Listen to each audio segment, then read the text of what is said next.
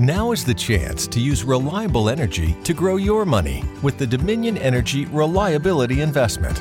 Our new investment product offers competitive returns, no maintenance fees, and flexible online access to your money. Make the reliable investment in reliable energy. The Dominion Energy Reliability Investment. To find out more, go online to reliabilityinvestment.com. That's reliabilityinvestment.com.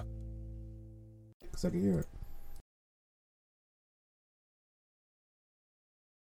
This is a podcast. The number one cheap rocket jersey firm. Lonely Hearts Cafe. Spicy conversations. It's Vince Wright, the sports governor from Minnesota. Man, Deli on. Microwave. Reggie Long, aka Dollars and Cents.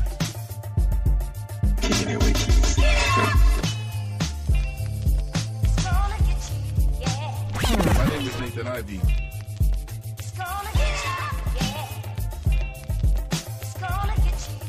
The Sports Bar, also known as Stacy Sports Radio. Victor Maroon Show.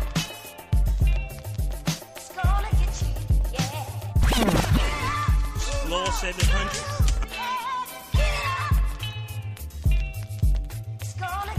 Your boy DJ P-Funk.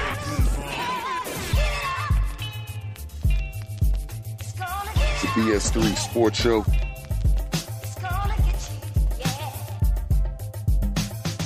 This is DJ Queen from the X Squad.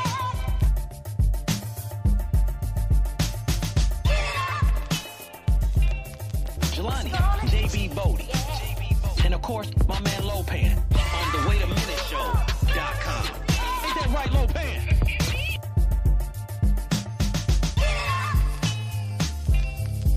We got the jazz. Fresco famous.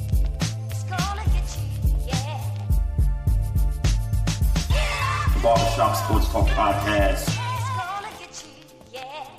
X gon' give it to you.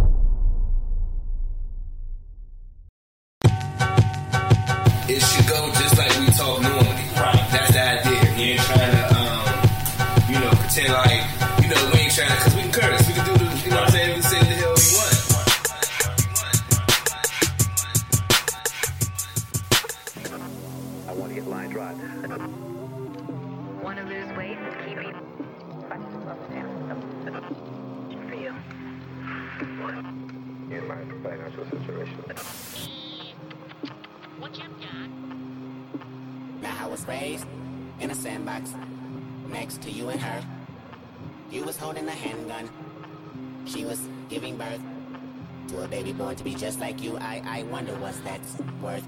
I, I wonder if you, you ever knew you was a role model to me first. The next day I, I woke up in the morning, seen you on the news. Looked in the mirror then realized that I, I, I had something to prove. You told me, don't be like me. Just finish watching cartoons. Which is funny now, cause all I see is wily coyotes in the room. And I run it. And I run it. And I run it. And I run it. That's ironic. I run it. That's ironic. I run it. Salt all of my wounds, hear my tears, all of my tunes. Let my life loose in this booth, just for you. Motherfucker, hope y'all amused. And I run it. And I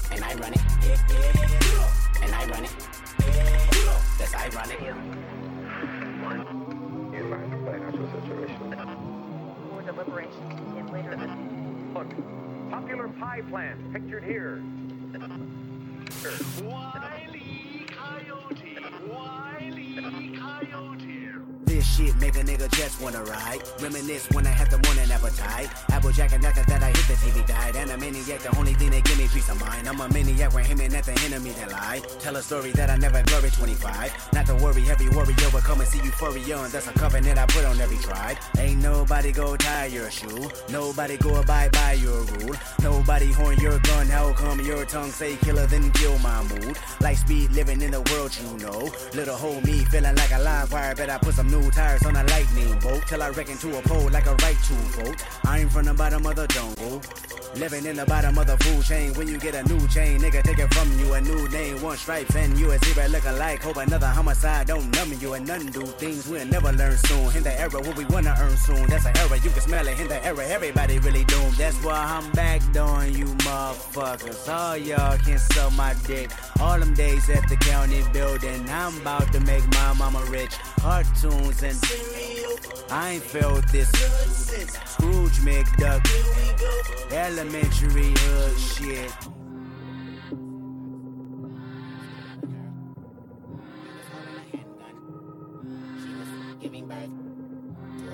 To be just like you. I, I wonder what's that's worth. I, I wonder if you, you ever knew you was a role model to me first. The next day I, I woke up in the morning, seen you on the news. Looked in the mirror and realized that I, I, I had something to prove.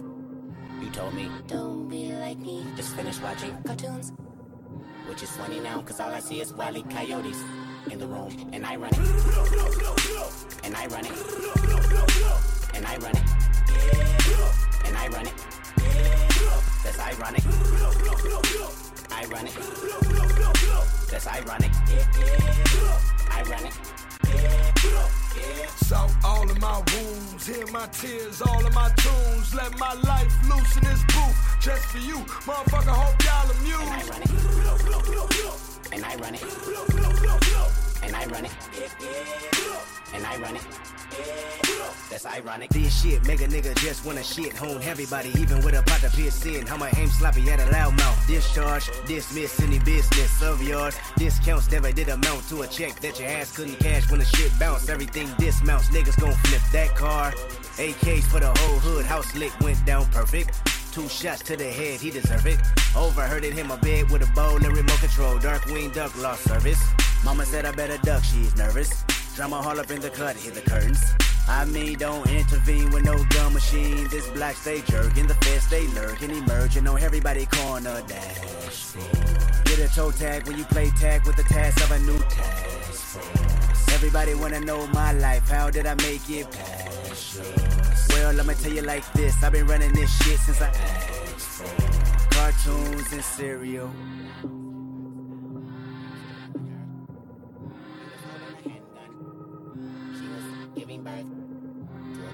To be just like you. I, I wonder what's that's worth.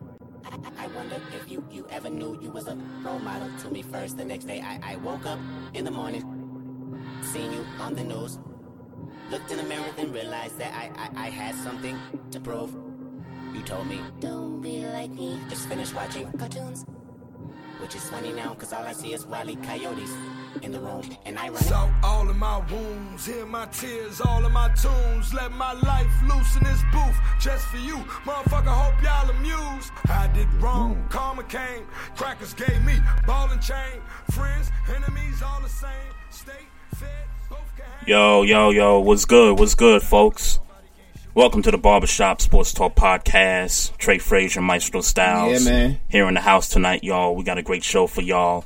We're live right here on Spreaker.com. Make sure y'all go to Spreaker.com and type in Barbershop Sports Talk Podcast and go to our page. Click the follow button so you can get in this chat room, communicate with everybody else, communicate with us, chop it up with your homeboys. And when we do these live shows, you'll get these notifications on when we do these live shows.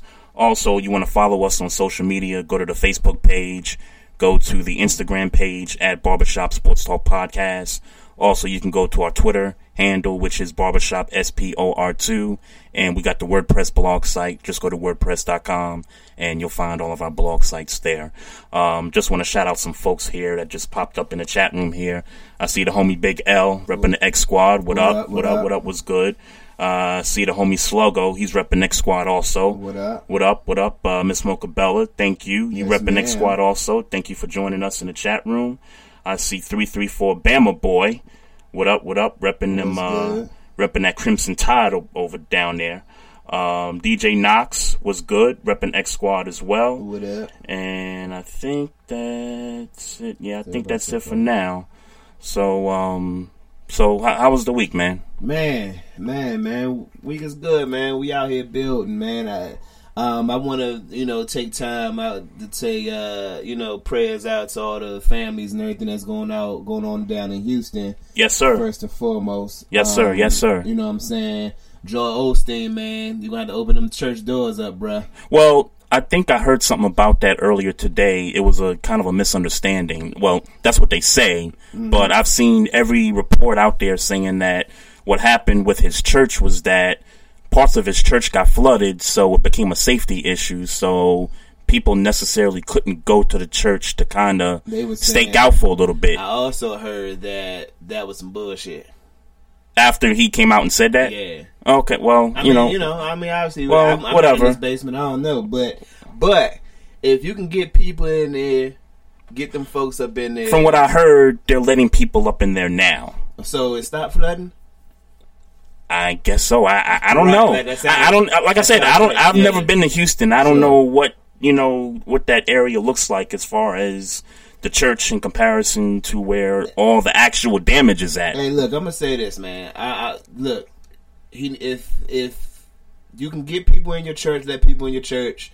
Um, yeah, that's all I'm I mean, saying. And and it, and it doesn't just I'm be on Joel that. Osteen's Yeah, part. It's right. every pastor, every church that's down there. If your doors can open, if it's nothing that has to do with safety, go ahead and let, Let people in there in, until things kind of you know blow over. Because this storm is just continuing Yeah. as we speak right Yeah, now. It's, so it's crazy, man. So uh, prayers for them, Joel Osteen. Let people be in church if you can, man. Uh, yeah, yeah, no doubt, no doubt. I mean, still quality word in my opinion. He got me through a couple of couple of days, man. Bama spirit me down, and he got me through a couple of days. So, yeah, yeah, yeah, yeah. I saw something on your Facebook the other day. You was trying to find a church or something. Um, yeah, I need to get my ass back in church, man. Uh, Bedside Baptist. Um, I need to. I, I need to quit Bedside Baptist. I don't even say I need to quit Bedside Baptist, but I definitely need to get out and go to church. You know what Right. I'm saying assembly. Everybody talking about Zion and and, and, and Mount the- Zion. in the Glenarden area. Uh-huh. Um, that's all everybody on my stamped Zion. Zion. Church of Glenarden. It seemed like it seemed like a church that I don't want to go to because everybody's stamping it, but I'm gonna at least try it out. Right, so. right. I heard Glenarden's a mega church. I Yeah, think we've been yeah. there before. Yeah, I'm sure a couple yeah, times. I, am sure I've been there before, but Right, I right. just don't, you know. It's it's like a big one. It's kind of like the one in Upper Marlboro, the Evangel Cathedral, that big, big place that's not far from Six Flags, where they have all those stage plays, Oh, plays, Jericho. those Christmas uh, Yeah, shows. Jericho. Yeah, I used is is Jericho? Yeah, I thought it was Evangel Cathedral, or something like that. Oh, I know, Jericho. You talking about? It says by Six Flags. Oh, It's- it's up the fur- street from Six Flags. Not, the one by the Boulevard. Not the one by the Okay, Boulevard, not that one. Yeah, I used to do a lot of plays over at Jericho. Right, right, right. Hey, I, I got a, another um, special shout out here. Um, I want to shout out DJ Larry Love, um, who's the homeboy that uh, we went down to Atlanta to kind of watch him and his homeboy uh, Sneaker Q do their show on livehipHopDaily.com. Um, I was just going through Instagram yesterday, and um, come to find out, his co-host uh, Sneaker Q um, passed away somehow. Um, I, I, I don't know what um, I don't know what happened. Yeah. I don't know. You know, I, I, obviously I didn't ask because Yeah. I mean it's not appropriate to ask what happened. You know, he's grieving and everything. But um, yeah, I, I saw some posts, man, and um, he he put up a picture of him and Sneaker Q on Uh-huh. his Instagram, and he had a long diatribe of man. You know, we done been through this, we done been through that, and you know, we came up in the same class and you know Yeah. college and all that stuff, and you know, rest in peace and Yeah, all that stuff. That's crazy. Yeah, yeah. I, I I don't know what happened, Yeah. but um, you know, I, I did some searching. Um, I even went to Sneaker Q's page and I saw some rest in peace shout outs and then um, even some shout outs on uh, Larry Love's page. So, um, you know, to DJ Larry Love, keep your head up, bruh. Rest in peace, Um, Sneaker Q, man. that's the yeah that that That's that is crazy. crazy. Yeah. I you know I, I I I DM'd him up on um, Instagram the other day, and Right. uh, you know, he gave me a, a shout out back and was like, you know, appreciate the love and all that stuff. But um, That's crazy. that that that is shocking. Yeah. That that's shocking. And and just today, um, a picture of uh, Sneaker Q went up, you know, with his wings Yeah, behind yeah, his back and all that. And so I'm just like, yo, this cat is. I mean, if he's not our age, he's around the. He's around the block of our age. I mean, he younger. Yeah. He a young dude. Period. young cat. young dude. Yeah. So Yeah, I'm man. just like, Yeah, I'm like, crazy, what, what the hell happened? That's crazy. Yeah. Rego, what up? Yeah, man. Rest in peace to Sneaker Q, man. That, I, I mean, I didn't know him. I mean, I'm not gonna pretend to know him super well, but you know, from the conversation, um, the little short conversation we had, man. I mean, Mhm. you know, seemed like a cool dude. Seemed like he was about, you know, doing what he was doing about his business, doing what he was trying to do. You know, coming up in this world. So I mean, yeah, definitely, man. Definitely gone too soon. Um, rest in peace to rest in peace to Sneaker Q, man, and condolences, man. Um, Larry Love seemed like DJ Larry Love seemed like cool people too when, when we met him as well. Yeah, yeah. You know, I mean, even despite the misunderstanding, you know, I thought we were trying to, you know, get on the show and all that, and we ended up not getting on the show, but we still did have a conversation with Larry Love about a few things and all that, and some, you know, future networking and all that. But, Yeah. um, just, just, I just hate to see, you know, whether I know him personally or whether I just have a conversation with him months prior. I just hate to see guys like that, um, pass so quickly, you know, so young and um, fresh and successful at that. I mean, they, they had something popping, they had something going. So, um, you know, I don't know what the direction of the show is going to go. Um, but I, you know, again, to DJ Larry Love, you know, hold your head high. Um, you'll get through this. It's, you know, it, it'll take some time, but, you know, you, you're successful keep on, you know, keeping on what you're doing, man. And, you know, much love to you and the family. And, um, you know, much love to Sneaker Q's family as well, more importantly. So, um, I just want to also, um, shout out my cousin Miles. He's in the building right here in the studio, uh, you know, taking some pictures and all that stuff. So, you know, appreciate him, you know, joining us for the next uh, couple of hours here. And, um, I guess in the next maybe 15, 20 minutes, um, and I, I've been advertising this since yesterday, folks. Um, we're, we're going to talk about the Conor McGregor Floyd Mayweather fight, the spectacle that happened over the weekend. My man Alex Burgers of R- RBR Boxing is going to join us.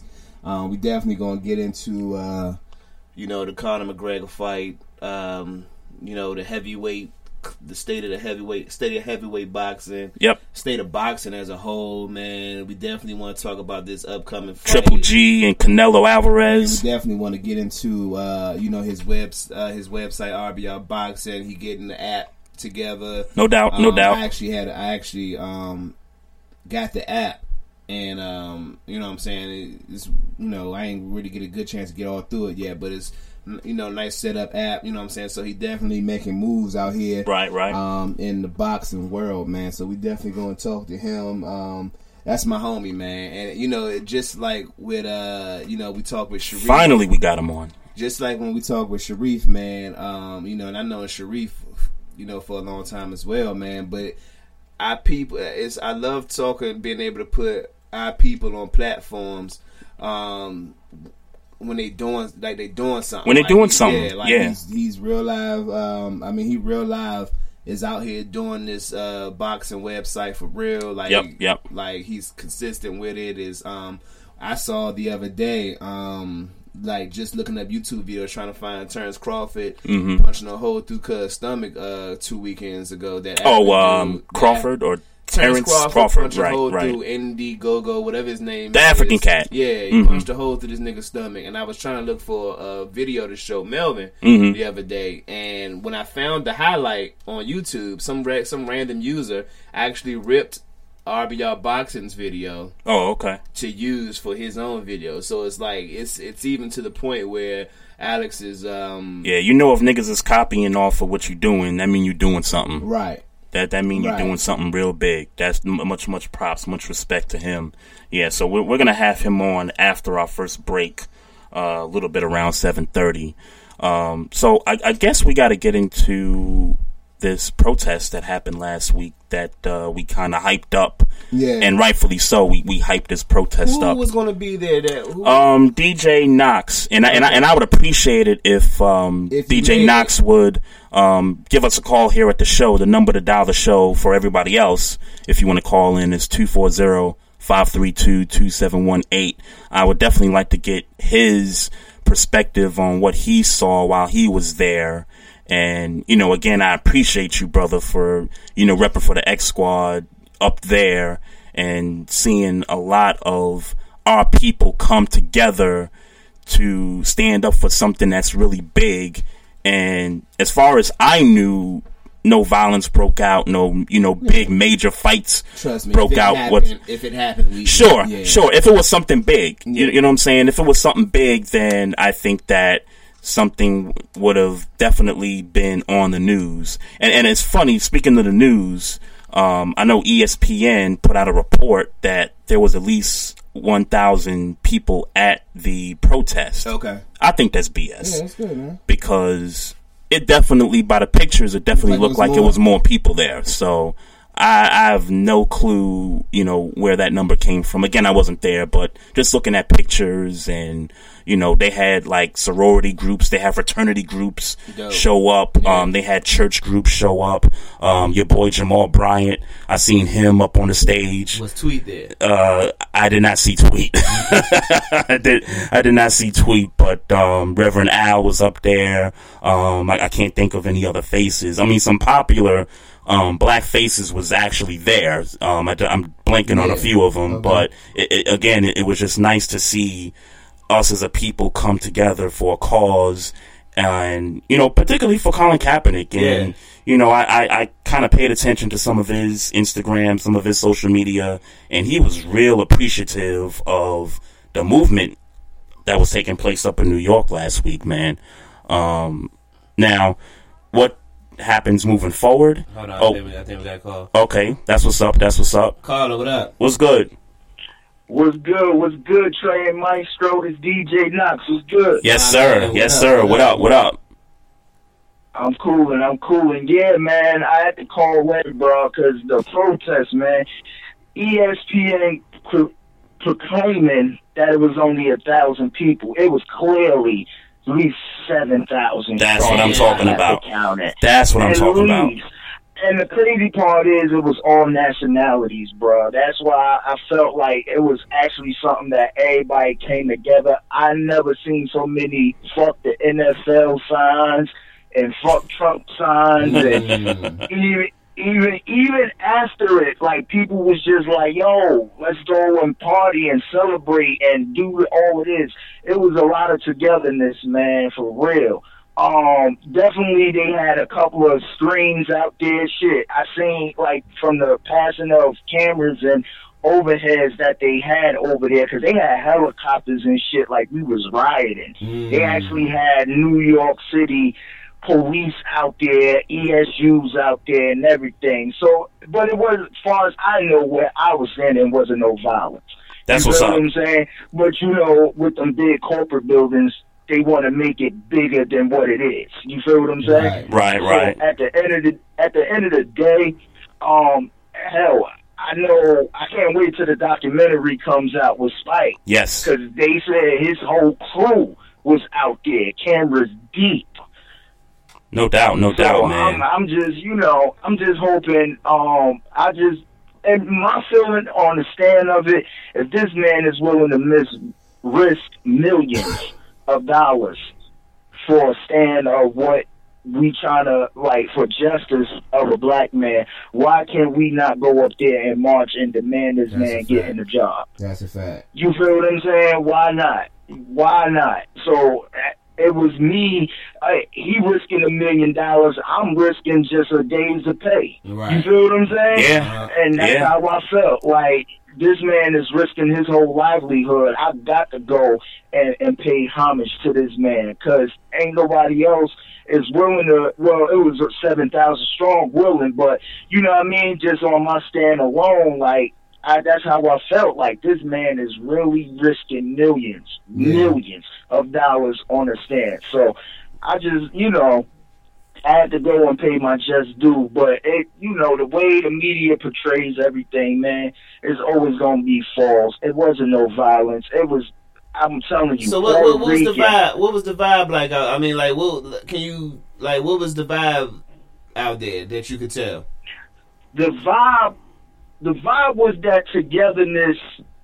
When you knew, okay, after we after 9-11 and we knew who the hell did it, that was the vibe. Yeah.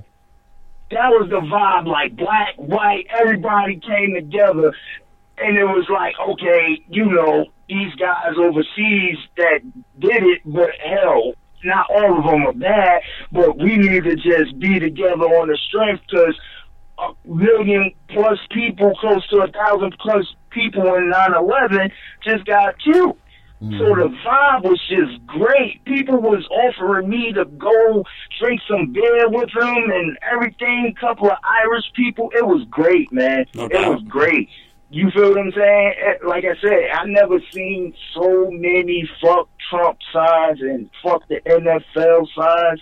See, they they not gonna show you that. Mm-hmm. Right. They not right, gonna right. show you that. They they not gonna show you what actually people feel like, yo, this shit is wrong. You feel what I'm saying? Like I a lady, an Irish lady, she said she just felt like what they doing to them is straight up wrong. How they doing just black men injustice, and I was like, well, you know, it's America. We it ain't nothing we could get used to. I don't care who you are. It ain't nothing we could get used to. It's just wrong. She was like, yeah, that's why I'm here to, you know, show my gratitude, and it's it's just fucked up. I was like, yeah. Hey, it's, Knox. It's crazy. Knox. So one last question before we uh, let you go here, um, because we we've had a couple of people in the media that actually kind of downplayed this protest last week, and I, will give you a, an example of what I mean here. Um, Sage Steele, and everybody knows who Sage Steele is. She's now doing the morning sports center every morning, Monday through Friday. And she was on Dan Patrick's show, and she was talking about how the protests for Colin Kaepernick, she described it as quote unquote comical. Like as if, you know, a bunch of black people coming together, you know, standing up for a cause is supposed to be comical.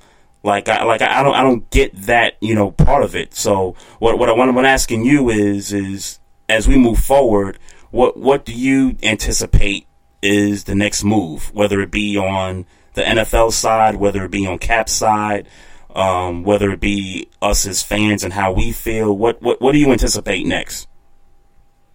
What I'm anticipating is I think it's going to be more movement. I just think you just can't rely on New York. But I think at the end of the day, Cap will get a job eventually, but they're just trying to make an example of him.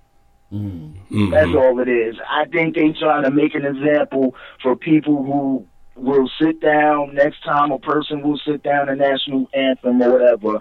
You know, this what will happen to you. He's like a poster boy right now. No but doubt, no doubt. eventually he probably will get a job. It probably won't be no starter job. It probably be some bullshit contract. But eventually he will. But you know, I'm I'm hearing rumors over here in Jersey that uh Philly is supposed to have one.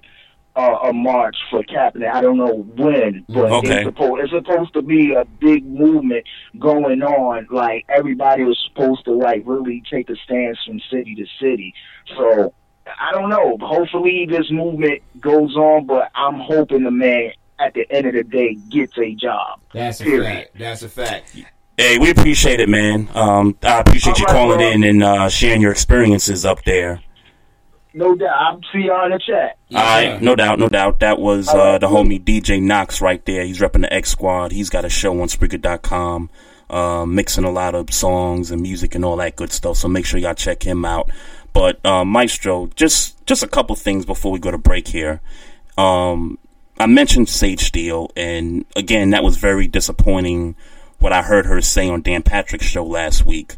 Um, he- he- here's here's one thing though that that I will say that I agree with her on because you know they talked about a few things, not just what went on with the protests, not just about um, Charlottesville, even though she kind of avoided the, you know, how do you feel about what happened in Charlottesville question. She kind of avoided that. Yeah, yeah. Um, so, well, one of the things she was saying was that what she's looking forward to trying to do with Sports Center is keep it sports, highlights, sports news, football, baseball, basketball, whatever, and keep politics out of Sports Center. And and then she also made this statement. She said, "Look, if I'm tuning into Sports Center, I want to look at highlights. I want to know what's going on in the NFL and the NBA.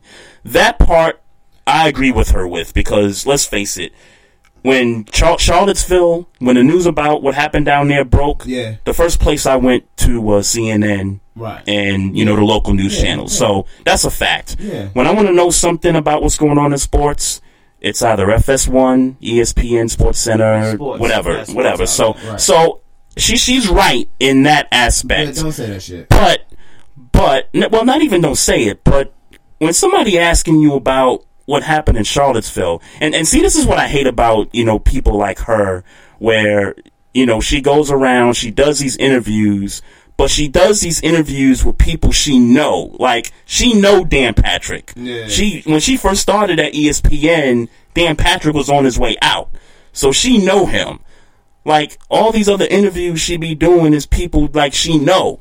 So it's not nobody that's like anonymous unless it's in a paper or someplace. But it seemed like when people ask her about what's going on with stuff like Charlottesville and Kaepernick's protests, it just seemed like she's avoiding the, the, the conversation. And, and and I get you a I get you a sportscaster and you want to stick to sports and all that, but, but damn all that. I was, I, well, I tell you why she avoiding the conversation because she ain't said shit that nobody wanted to hear in these issues for the past. I Seemed like the past the, year. the Muslim bans, The Mike Evans thing. So, um, yeah, the smart thing. Honestly, I ain't mad at it because the smart thing would be Mhm. to shut your damn mouth because you don't want to take no more fire from uh, what you. So what she, what she, what she should have did is been like, don't ask me that shit, like off air. Well, okay, I kind of see your That's what- point. because it's because Like instead of saying anything, I'll right, anything regarding oh, you know, the you know they were wrong. Dan Patrick, let's stick to sports. because Right. The truth is, is that she don't really got nothing that nobody want to hear. So it seems like every time she come out and say something, it's Mhm. her opinion. I don't agree with it, but whatever. Fuck Yep. it's her opinion. Yep. Um, but she don't. Obviously, the backlash is getting to her. So if it's getting to you, then stop dealing with these topics. We're gonna keep on calling her coon. The chat room is calling her all types of coons and Yep, yep. You know, yeah, Grego said just let her be, Yeah, I mean, which is which is fine. Just just let her be. It's just what she. It, it, it's obviously just who she is, and, Right. um, you know what? Then you ain't gotta fuck with it. Don't watch her. Don't support her show. You know what I'm saying? Don't. Yeah, you ain't got to watch the morning SportsCenter. I mean, I've, I've seen people on social media like, yo, I'm not going to even watch SportsCenter in the morning because Sage Steele is now going to be on there. Yeah. So I You know? look. You know, It's, I- it's, it's crazy. It's crazy. Uh, Kesey, what up? What up? Uh, I see you in the chat room. Monica, what up? Yeah, what's good? What's good? Uh, the number of the dollar show is 240-532-2718. I just wanted, I just wanted to while we on America on on America, I just wanted to play this dude at the Dodgers game singing the national anthem. I don't know if y'all heard this. Go ahead.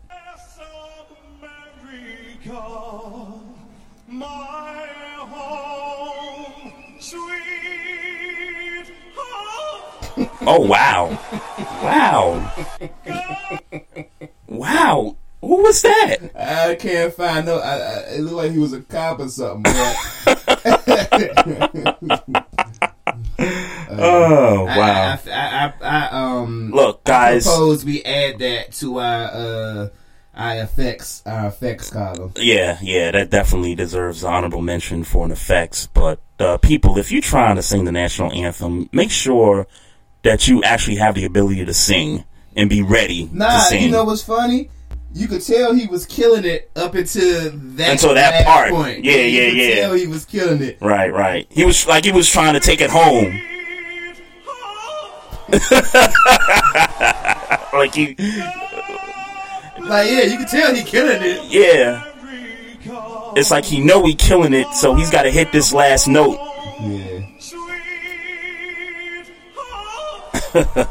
wow. Wow. America, our home, sweet home. Crazy, crazy. All right, folks, we're going to take a break real quick. Uh, the number to dial the show is 240-532-2718.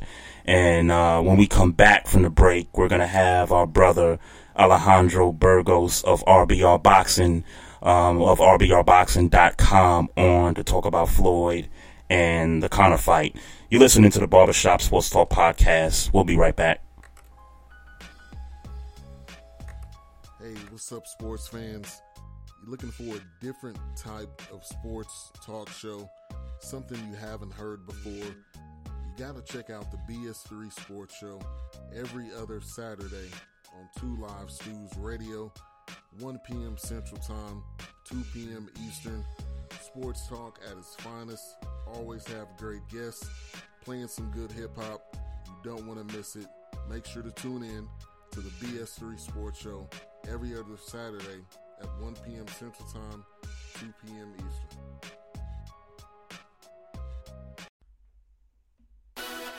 Hey, what's up, everybody? Vince Wright. You know me as the sports governor. The ladies call me the big smooth one. But I'm coming to you live from Minneapolis, St. Paul, and we're bringing you sports done right every Tuesday night. Make sure you keep it tuned to Spreaker.com, XSquadAffiliates.com, and now proud to be associated with Two Live Stews Radio. I'm Vince Wright, the sports governor, and I approve this message.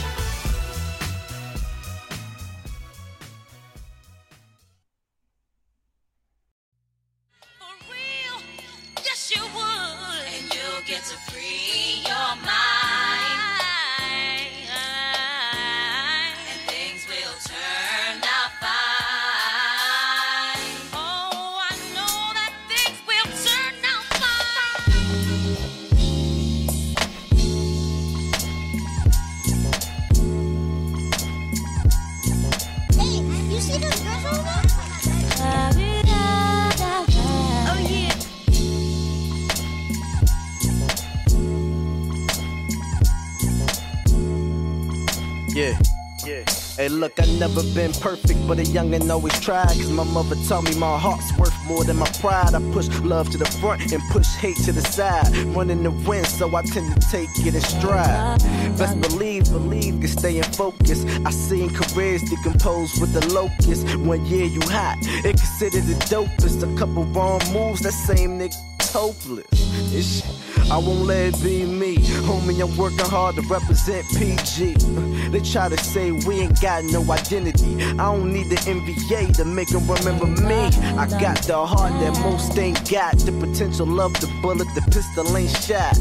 I apologize for the knowledge I be speaking. I call it putting on. The stupid call it preaching. They reaching. I'm giving you my heart and giving you my soul. Showing you my fight and running for my goals. Giving you my pain and showing you my grind. But still living my life. I love it cause it's mine. I'm giving you my heart my soul. Showing my running for my goals. Giving you my pain and showing you my grind. But still living my life. I love it cause it's mine. I love it cause it's mine. I was supposed to die six hours before writing this. With that said, I'ma put my whole life in this. I lost a lot of time chasing my dream. Even lost my own way, yo, for chasing my teams. I done showed a lot of love and they took it for weak. So that shows me that niggas be as fake as they seem. So I spit bars for way more than making cream. I'm finna get it regardless, cause I'm sick as an artist. But I use words to show you where my heart is. Couldn't be heartless, cause that's where God lives. Chief Rock, I see you up in the building. Welcome to the show, homie. Welcome back to the Barbershop Sports Talk Podcast. It's Trey Frazier and Maestro Styles. Yeah, man. Back here in the house. Uh, got a special guest right here on the line. Um, he's one of our brothers right here. I've known him for quite some time. Maestro's known him uh, a little bit longer than that, and I'm glad to have him on finally. House parties in Salisbury. yeah, word, are, word. man. Yes, yes, sir, yes, sir. So uh, uh, I want to introduce Alejandro A Train Burgos, founder of RBR Boxing. You can check his site out um, on Instagram at RBR Boxing, and you can check his RBRboxing.com. or RBRBoxing.com, and you can check out his app as well. Um, Alejandro A Train, what's good, homie? Hey, what's good, fellas? First of all, thank you for the uh, for the intro, taking it back to the Salisbury days. Salisbury. Yes, sir. Yes, sir. so, so A Train. So, uh, let me let me admit, I did not watch the fight. Um, leading up to the fight, I thought it was going to be like a sideshow. I had I didn't want anything to do with the fight because I kind of knew what the inevitable was going to be. Mayweather was going to win. He was going to be 50 and 0. But man, I got to I got to admit, I got to admit after looking at social media after the fight, people talked about how the fight was a lot better than what people anticipated. Conor McGregor looked a lot better than people anticipated. Um, what say you? What, what was your thoughts about the fight afterward? Um, well, first of all, I mean, you know, it was fun. It was fun to watch. Um, I, you know, we covered the whole build up to the fight because, you know, that's what we do. We're a boxing outlet. Um, a lot of people were, were critical of the fact that, you know, we spent so much time um, giving it attention. But, you know, at the end of the day, it was a one of a kind, you know, spectacle. Um, it was cool. It was entertaining. Um, it was a fun undercard. I thought the fight um, went pretty much the plan. Uh, we we do staff predictions for most fights, and you know I wrote in in my portion that I thought it was going to go around six or seven. McGregor would get tired, and then Floyd would take him out. So that that basically happened just a, a few rounds later. I thought Floyd uh, pretty much carried him. Um, at least for from round three on. But it, it was entertaining. It was fun just because you know you had never seen Conor, Conor McGregor in a boxing fight. You know Floyd was was coming back, and you know it was just the whole the whole ambiance, the whole environment, the whole spectacle of it all. It was cool. It was fun to watch, and um, you know w- what happened uh, was it, it went pretty much you know like most insiders thought it would, and and I think the, the casual fans were entertained, and you know at the end of the day what I saw, aside from the streams going down and people pissed off that they paid for pay per views that maybe they didn't get the quality that they were looking for. Mm-hmm. Aside from that, I mean, everything I read was was you know pretty positive. I mean, it came out pretty much as as well as it, it could have. It wasn't like a May Pack uh, flop where you know there was no action or, or what have you. Yeah. So I, am gonna just go on to jump into the to how because I watched the fight. Uh, we me uh, we went over to Sharif's house. Shout out to the homie Sharif and SWAT sneakers. Oh yeah, without me. yeah, definitely without you. That's a fact. Um, so bruh, I'm just uh. I don't like I don't like that referee referee man. I feel like you know I feel like Uncle Tony Weeks should have should have did this one man. I don't like this referee. How did you feel about the ref? Yeah, I mean Tony Weeks has been getting you know some flack lately too. He, he hasn't been having a good couple of months, especially with the uh, the Andre Ward Kovalev too.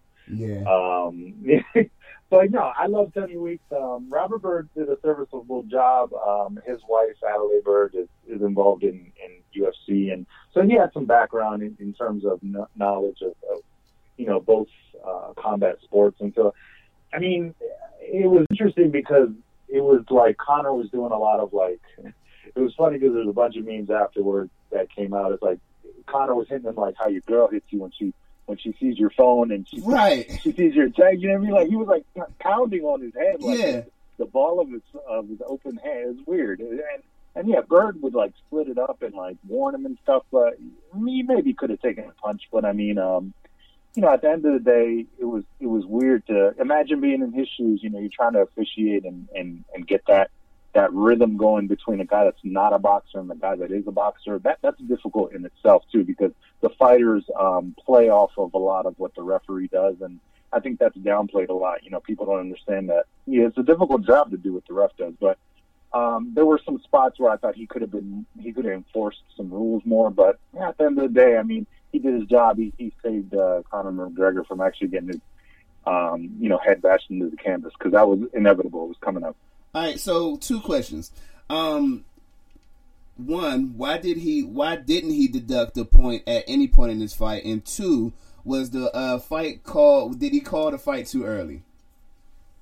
Well, one, I mean, it's at his discretion. I mean, that that's where you know it plays into why aren't you enforcing the rules, or or are you letting them bend the rules a little bit? Um, he could have easily warned him uh, once or twice and then taken a point. Um, again, that's at his discretion. He didn't, you know, maybe feel it was necessary. Um, either way, I mean, it didn't make a difference. if he would have taken one, two, or three points, um, McGregor wasn't going to win it on the scorecards, and you know, it wouldn't have affected it in that sense. But um, I, th- I thought that he could have taken a point at least just to to draw the line and say, hey, you know, if you do this one more time, you might be disqualified. Yeah, like Um, welcome to welcome to boxing. Like it's, this ain't you. Yeah, like Right. Yeah, and, right. So I mean, and and if you're looking out for the fighter's safety, um, you know, you can't be hitting guys in the back of the head. So, and he did that a lot. So, you know, that yeah, you, you could have easily taken a point away, and I don't think um, you know too many too many people would have complained. But um, you know, he let it go, and luckily, no one you know went down injured uh, in terms of illegal blows. Um, did he stop it too early? I don't think so. I mean, I think everyone wanted that gratification uh, of seeing it end with a guy on the canvas, whether you were rooting for Mayweather or McGregor. Um, but that's his job. That's his, his job is to protect the fighters. Um, and whether we like it or not as spectators, uh, that's what happens. You know, that's when injuries happen when when guys go longer and longer and they're just getting pummeled. And that's what he was. He was getting hit with straight rights all night. Mm-hmm. He was getting broken down to the body. He was not in the fight at all. You know, people are giving him credit for surviving. Floyd carried him. Uh, he he served. You know what I mean? Like if you go back and watch and, and he didn't throw like a meaningful power punch. Um, you know, Yeah. past that that little burst uh, in the first or second round. Um, you know, he you could tell how much of a novice in terms of boxing he was. I mean, he wasn't ever gonna he, he wasn't gonna land that big punch and be like, oh, okay, I'm back in the fight. So it was just inevitable that that was going to happen, and so you know he was getting pummeled the last two rounds. Why let it go? Right. Um, and you know, for the casuals that only watch certain fights and they watch for fights that you know where someone's going to get knocked out, they want that gratification, and I get it. That's what combat sports is, and um, but but Robert Byrd's job is to protect the fighters. I think he did a good job. Yeah, so trained. So we've had a guy from MMA step into the boxing ring and Conor McGregor. After this fight, do you see other MMA fighters wanting to do the same thing the way Conor McGregor did it? I think for sure because of the payday. If if they're big enough um, of a br- if, if they're a big brand themselves and and have a big enough mouth uh, to draw attention to themselves, like McGregor, because you know sports, especially combat sports this, you know you have to to hype yourself up, and um, Right. you know as long as there's, there's always going to be another guy. So you know there may be another guy that comes down the road, and you know we've seen like already like sprinkles of of different guys um, saying that they're interested in coming over to boxing. Obviously, Dana White doesn't want it because he doesn't want to do this whole crossover thing, but you know, that's messing up his money. But um, you know, I could definitely see it, uh, and it would be interesting. And I'm sure, I'm sure there was some kid watching that fight saying, you know, I'm a I'm a MMA fighter, and you know, I'm going to do better than what Conor McGregor did, and and maybe you know, do better for my sport uh, in a boxing ring. You know what I mean? Like, and so someone might be. Uh, you know, down the road and say, you know, that that was the fight that motivated me to to box and and to show that mixed martial arts can do better or, or whatever, wha- Yeah. whatever may happen. So, um, I could definitely see it happen down the road. So, um, if you can, man, it- with with you know, since since the days in Silver Spring and Crown Crown Plaza, um, you've been my uh my my go to as far as expert boxing analysis. Um, how did you feel about Conor's overall performance in in Mayweather? I, I'll tell you. Um, though I didn't believe Conor had a chance, um, I did think Mayweather looked a little slower.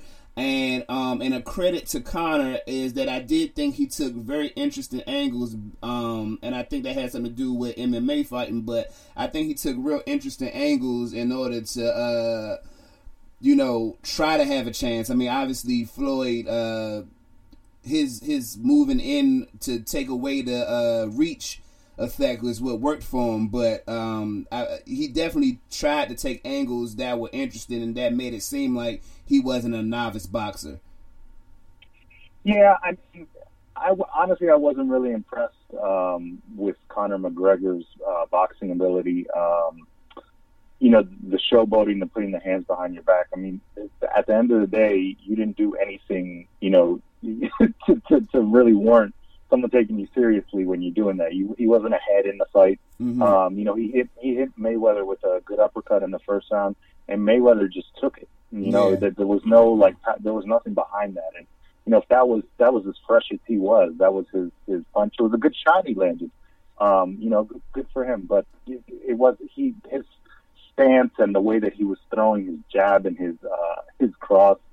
I mean, to me, it just looked novice. It, it was not in the same league, obviously, as Mayweather or, um, and you know, to his defense, I mean, he's not a he's not a boxer. Yeah. So I mean, that's where the whole spectacle thing, where people were pissed off that you know they're charging a hundred bucks for this, but you know, it is what it is. I wasn't mad at that. Um, obviously, this, this Mayweather's a businessman, and uh, this was just a ridiculous uh, spectacle in terms of, of, of how much money they generated. So Yeah. I wasn't really impressed with his uh, his boxing ability.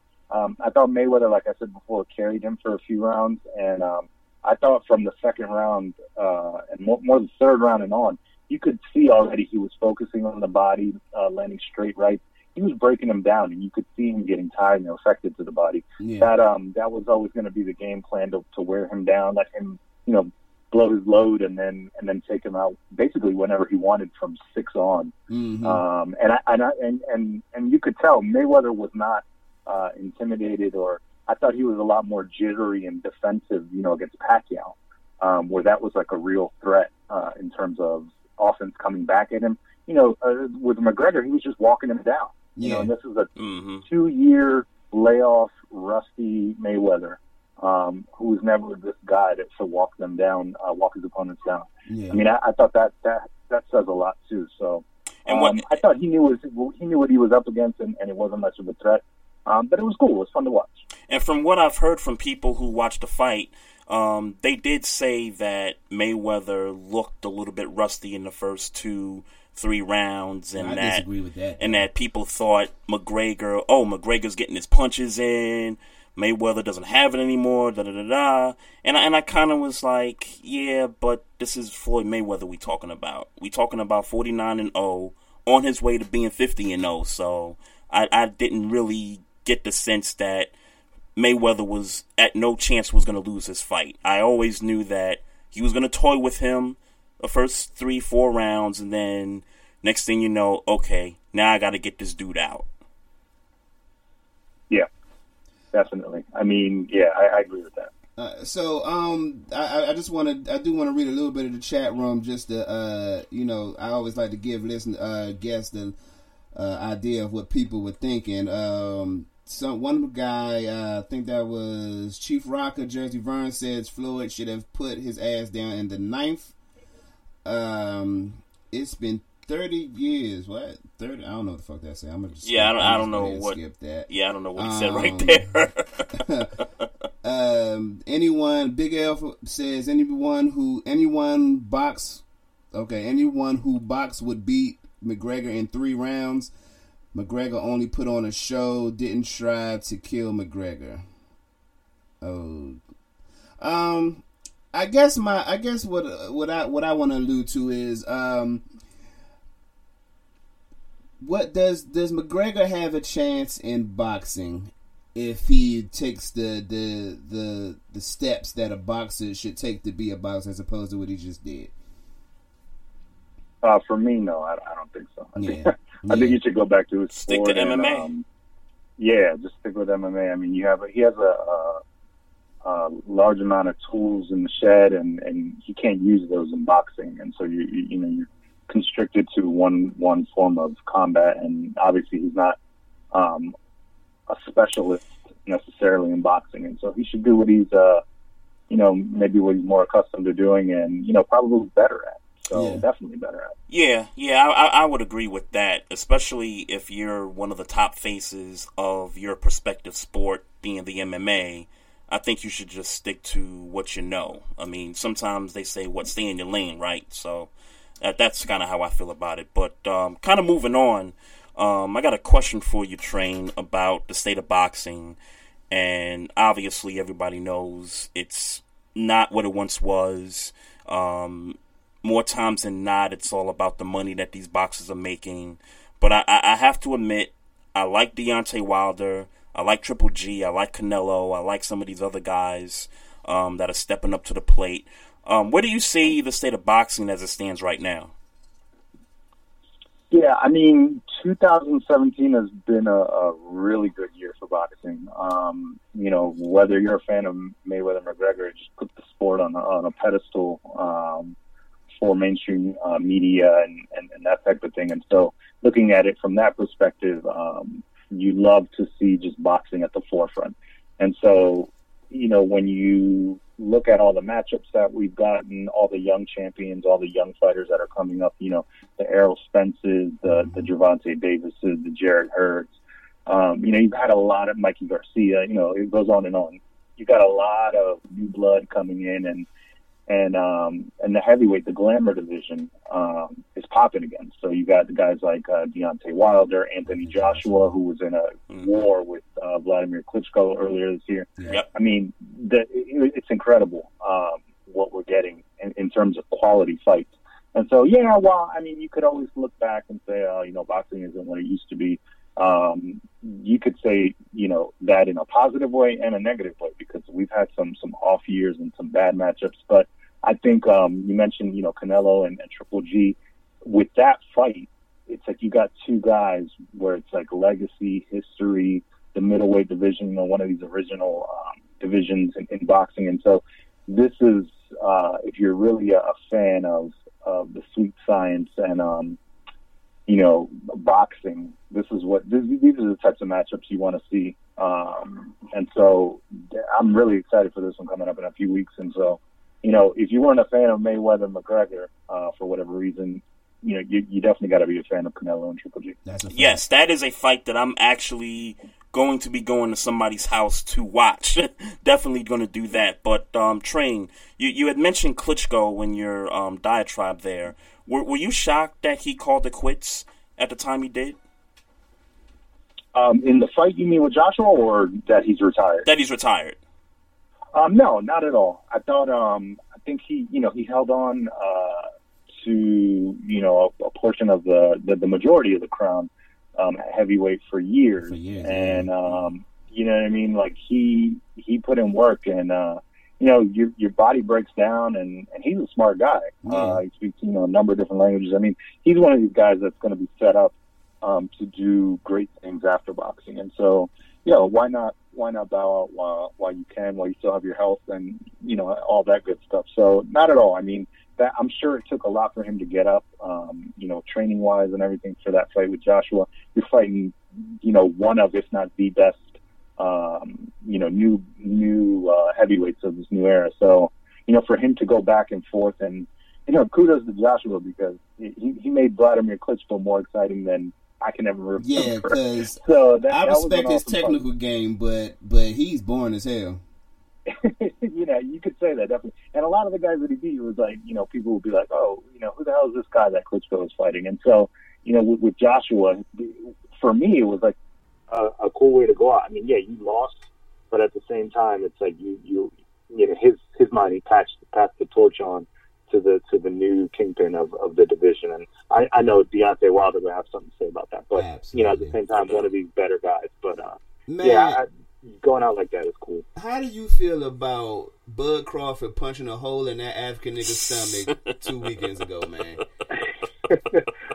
Bud Crawford, to me, the first time I saw him, man, I was just like floored at how, um, you know, how technical, how skilled he was, and just every time you see him, he gets better and better and better. And if it weren't for, you know, Andre Ward and everything he's done, I think, you know, I would probably put Crawford as the number one pound for pound fighter um, in the world. He's just incredible. And, um, you know, for people that say the belts don't matter, yada, yada, yada, um, you could say that all you want, but this guy came in and just wiped out the division, took every belt, and, you know, made, made history.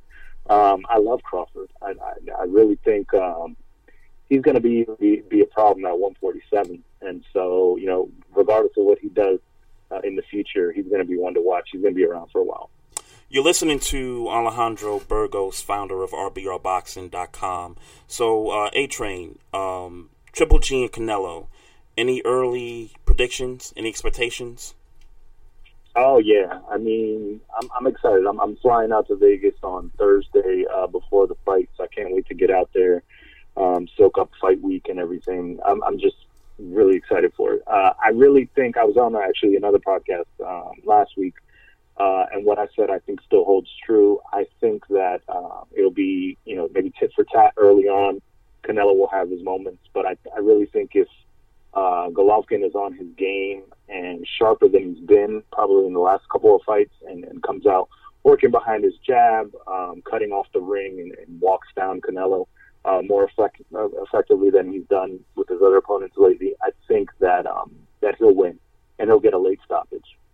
Mm. That's dope. Mm. That's dope. All right, so before we let you go, man, uh, if you could uh, give us a overall, like, what's your opinion on the overall state of boxing? I mean, you you spoke about Errol Spence, um, I, I, I Andre Ward. I, I, like Errol Spence personally. Uh, Keith Thurman, obviously. Um, you, Mikey Garcia, Danny Garcia, like uh, Gervonta mm-hmm. Davis. You mentioned, like, it's it's so for me. Um, when for me personally, when I realized that boxing was kind of not being the more popular thing, it gave me an opportunity to look into more the local fighters, and then um, and even uh, you put me on was telling me you know start checking out some of these local fighters, and and and, and that definitely got me. Uh, more excited about boxing, seeing that some of our uh, local fighters uh, get some shine. But how do you feel uh, about the overall state of boxing overall?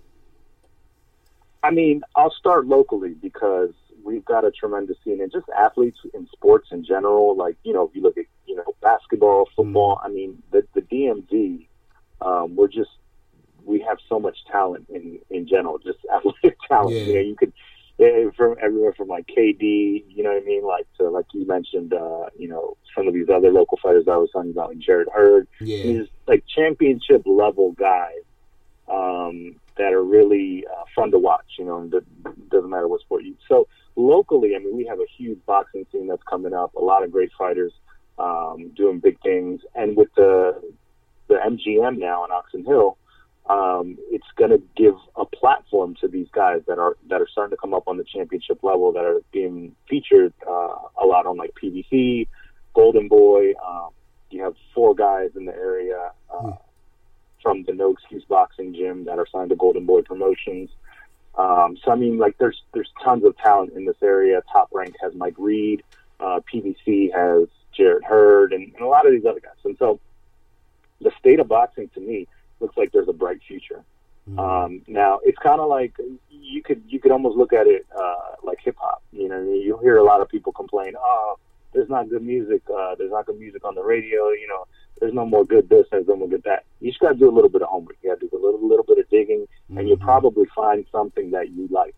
Right. Um, there's boxing on so many platforms now, whether it's like streaming, ESPN, Fox, you know, Spot, uh, Fox Sports One, like HBO, all these uh, the, the, the older ones too, um, networks that that have always had boxing. But boxing is everywhere now, and then you know, streaming um, a lot of people are getting into that game, and so there's fights streamed on Facebook and all this other type of stuff. Like for me, that means a lot to boxing because some of these smaller guys that maybe you would never get a chance to see, um, you can see them coming up, right. you know, and then you, you can get used to them, and, and they'll really build a fan base. You know what I mean? And so.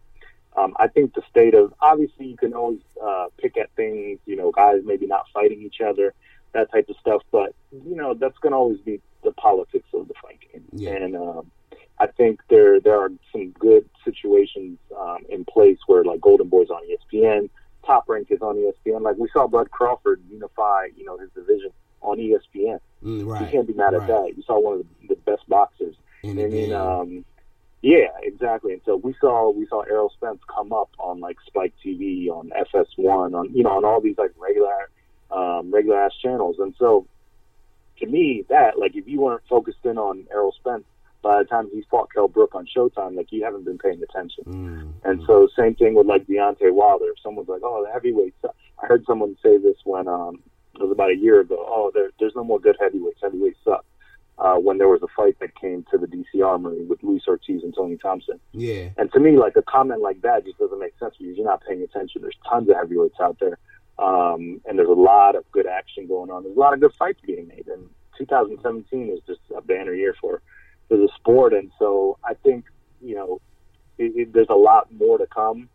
Um, and who knows? You know, if Canelo beats Triple G, he's a younger guy. He's the the, the more quote unquote marketable guy. You know, he's Golden Boy's cash cow. So just imagine if he wins, there's so much more. You know, Right. um, in the future for him. So uh, I, I, I, I, try not to leave my chat room out. Chat room, uh, Big L says uh, he wants me to ask you about Garcia, his pound for pound best fighter. Um, I, I I, I I obviously disagree with that. But um, what's your uh, how you feel about Garcia? Real real quick. About uh, Danny Garcia, Mikey.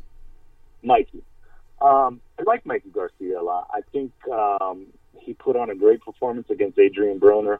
Um, I would have liked Broner to let his hands go more. I mean, he's got tremendous talent, but it was frustrating watching him. You know, he had success um, towards the end of that fight, but man, he's it's like he doesn't have confidence in himself. He didn't let his hands go. Yeah. Uh, uh, but uh, Mikey Garcia is a technician. Um, he, he's awesome. He's, he's got pop.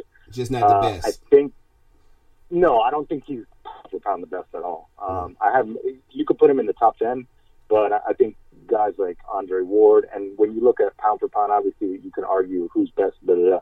But uh, like body of work, I mean, and what he did, he he bullied the bully. You know, Andre Yeah. Ward came up and, and and took Kovalev's shit, and then came back and beat him again. Right. Um, for me, on top of all the other guys he beat, like in the Super Six tournament and all this, he's been doing it for years. He can't. Um, and it's funny because so many people just like disregard Andre Ward because he might not have the most crowd pleasing or uh, appealing style, Yeah. but he's just a master of the craft, um, distance, you know, jabbing. Uh, he, he's incredible. I mean, he's he's um, he's he's real dope. And like I said before too, with Terrence Crawford, um, I think Triple G is up there. I like um, you know Guillermo Rigondeaux, uh, Lomachenko. A lot of these guys, I would put all of those guys actually ahead of Mikey Right. Garcia. But Mike, Mikey Garcia is on that cusp though. He's he's in the top ten and. Um, he's one of the, the, the better fighters out there, but I don't think he should go past 140. I think that's his uh, his limited, he should probably stick around 135, especially Bud's at 140. I don't, I don't think he uh, Got he beats. Bud Crawford. Got you. Hey, look, Alex, man, we appreciate you, man. Uh, everybody got a whole. Everybody want to, you know, give you their comments, but we do got to wrap up with you, man. Uh, before we let you go, man, uh, go ahead plug your outlets, man, so the people know how to get in touch with you. Oh, well, first of all, I appreciate you guys having me on, man. Hopefully it's not the last time. I'd love to chop it up about boxing, whatever. No doubt. Um, but yeah, you can uh, you can follow us on uh, Twitter and uh, Instagram at RBR Boxing. Um, Facebook with Round by Round Boxing. You can search us on there, and then the website is rbrboxing.com. Um, yeah, we'll have uh, tons of coverage, obviously leading up to the next big fight, which is uh, you know Canelo Triple G, but also the other cards. There's a, a really good card with a bunch of flyweights. Um, smaller guys coming up on HBO the week before. Um, so that's one of those cards where you know people should check it out. It's on HBO. It's going to be tons of, uh, uh, of masterful, young, smaller guys and good action fights. And so, um, yeah, check us out. Uh, you know, drop a line. You can always uh, leave a comment on any one of those. We actually have an app too on um, Google Play, RBR Boxing. Just search that, download it. You'll get push notifications with, um, you know, all the breaking news and all that stuff. On iOS, um, we have an app as well. Uh, but check it out. Uh, you know, go on our website and get some more information. And uh, like I said, hopefully it's not the last time. That's a fact. No doubt, no doubt, Hey man, man. we appreciate you, man. Um, this is that's Alex Burgos, RBR Boxing. We gonna we gonna play a little old school Latin Letrista for you, man. Uh, on, on the break, man. So uh, definitely, man. We appreciate you calling in. All right, I appreciate it, guys. Have a good Hey, be safe, man. All right, man. Appreciate it. Yeah, that was Alejandro Burgos. Check out his website, rbrboxing.com. You can check him out on Instagram at rbrboxing. So uh, the number here is 240-532-2718. Uh, I see you up in there. The BS podcast. I see you up in there. Vince Wright repping the X Squad. I saw BS3 Sports. And I saw DJ P Funk up in there also. What up, what up? Um, we're gonna take a break and uh, we're gonna come right back and we got some more sports to talk about, folks. You're listening to the Barbershop Sports Talk podcast. We'll be right back. Ladies and gentlemen, hear me and hear me good. If, if you like sports, then you like the Wait a Minute Show. If you like co- co- comedy, then you like the Wait a Minute Show. If you like a different opinion coming from a different angle, then you like the Wait a Minute Show. So join me Wednesday, 9 p.m. Eastern Standard Time with your host, Jelani JB Bodie. And of course, my man Lopan on the Two Live Stews Radio Network. Ain't that right, Lopan?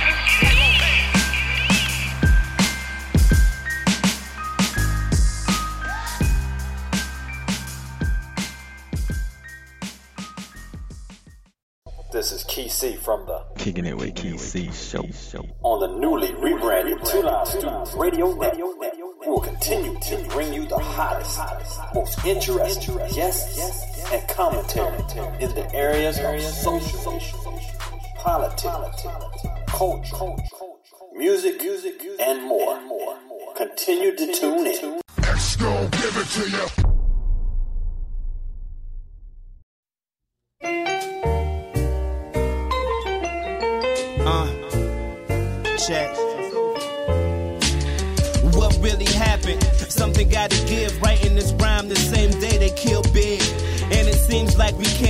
Torch lit. So many niggas keeping it real. Charge it to the truth, that's what recession is. Truth is non existent. Everybody industry real. Comedy central. That means funny niggas real flugazy.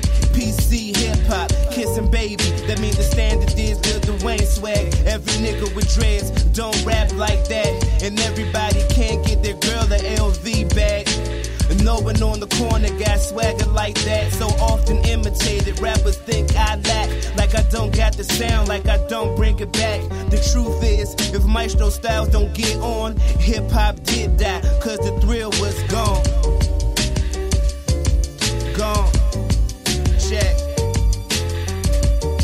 This for my hip hop niggas. Check. I had to bring my nigga A Train out. That in the tree stop. We did it like welcome to the revolution days, you know? The 301 is where I'm from, son. The thrill ain't gone. I'm the definition of dope, and I bring it on each song I'm on. So I'ma do this for the doubters and the naysayers. Newest generation, we derived from okay players. Y'all Jason Campbell's. In other words, okay players. Nothing worth mentioning twice, but see, I'm nice, so I need to be discussed when you're mentioning the DMV. Master of ceremonies, this is what it means to be uh, an instrumental part of the game. A diverse sound, I'm down for music, making a change. A lot of rappers say, remember the name, but how you plan to stand apart from dudes when all you say is more of the same? But see, the Latin letrista be clearing up through V-style. We screaming out Yabasta like Zapatistas because we're fed up with the music you blast. That shit is whack. If you thought the thrill was gone when you're wrong, we brought it back like that, and it don't quit. A train maestro, we the ultimate. It's like this, and it don't stop. Maestro and A train with the sure shot. Yeah.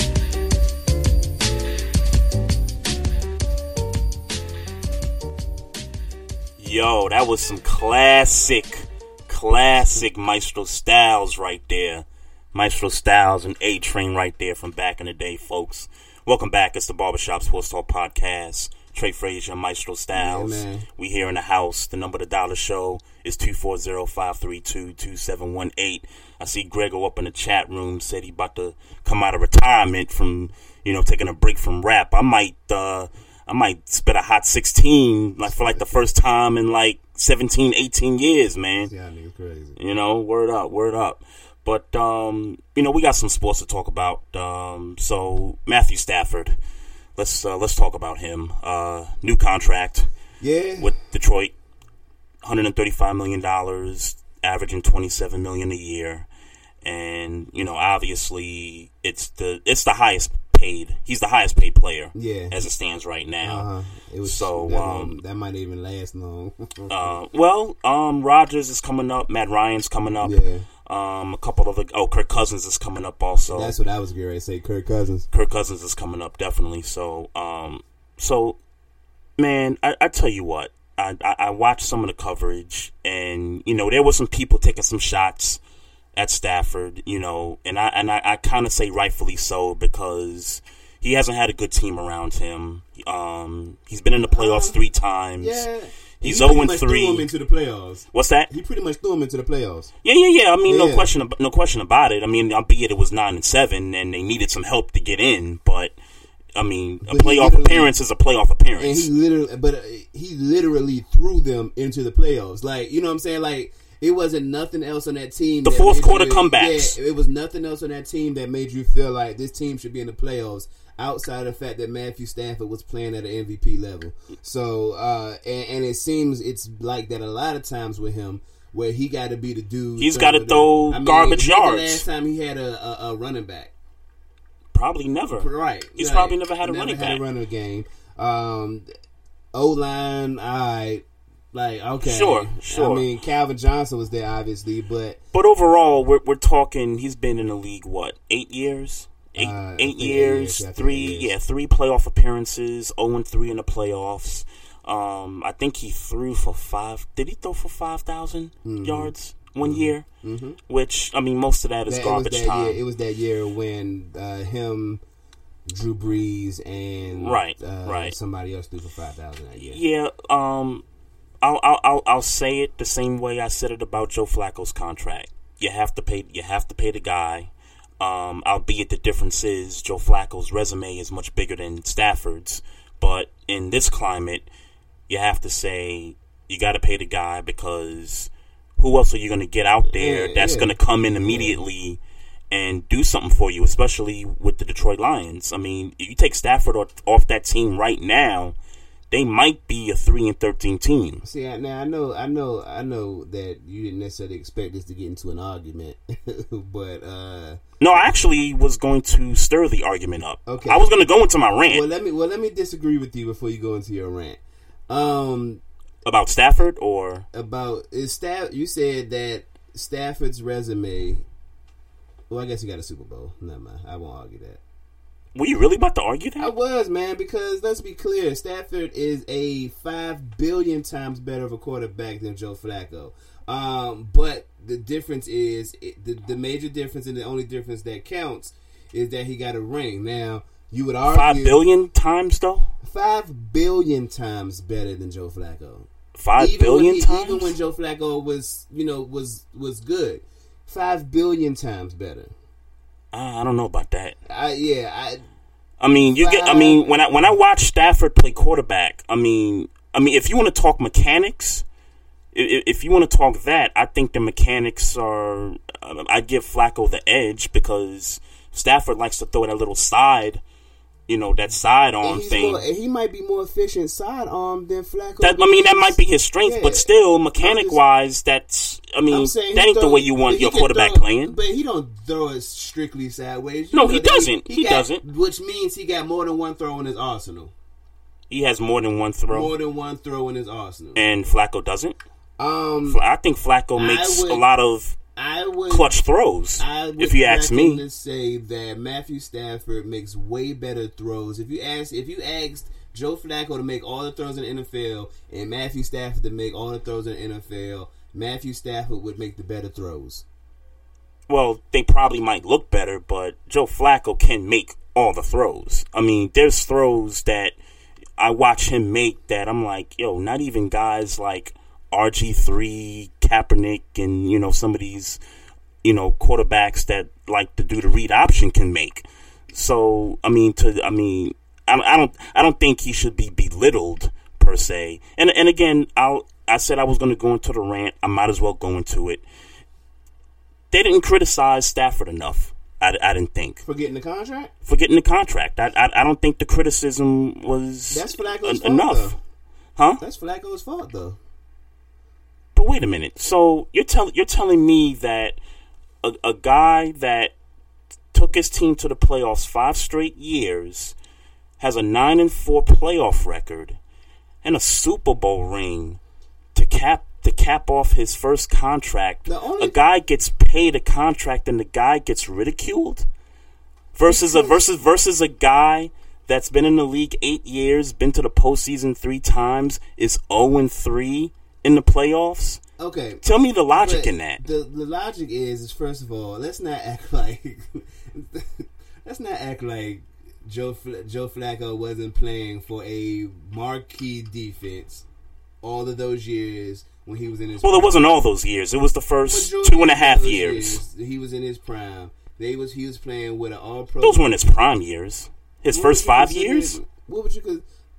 His first five years. First I'm, I'm just talk, I'm just I'm just talking before his first. I'm talking before his first big payday. I'm ju- I'm just talking about the five years. How many years did it take him to win a Super Bowl? Five years, right? It took him five years. Okay, so I'm saying, so when would you consider his prime? Because I would, I would argue he had that year in 2014, I think it was, That was his best year under Okay. Gary, under Gary Kubiak. and then every other year was Sauce.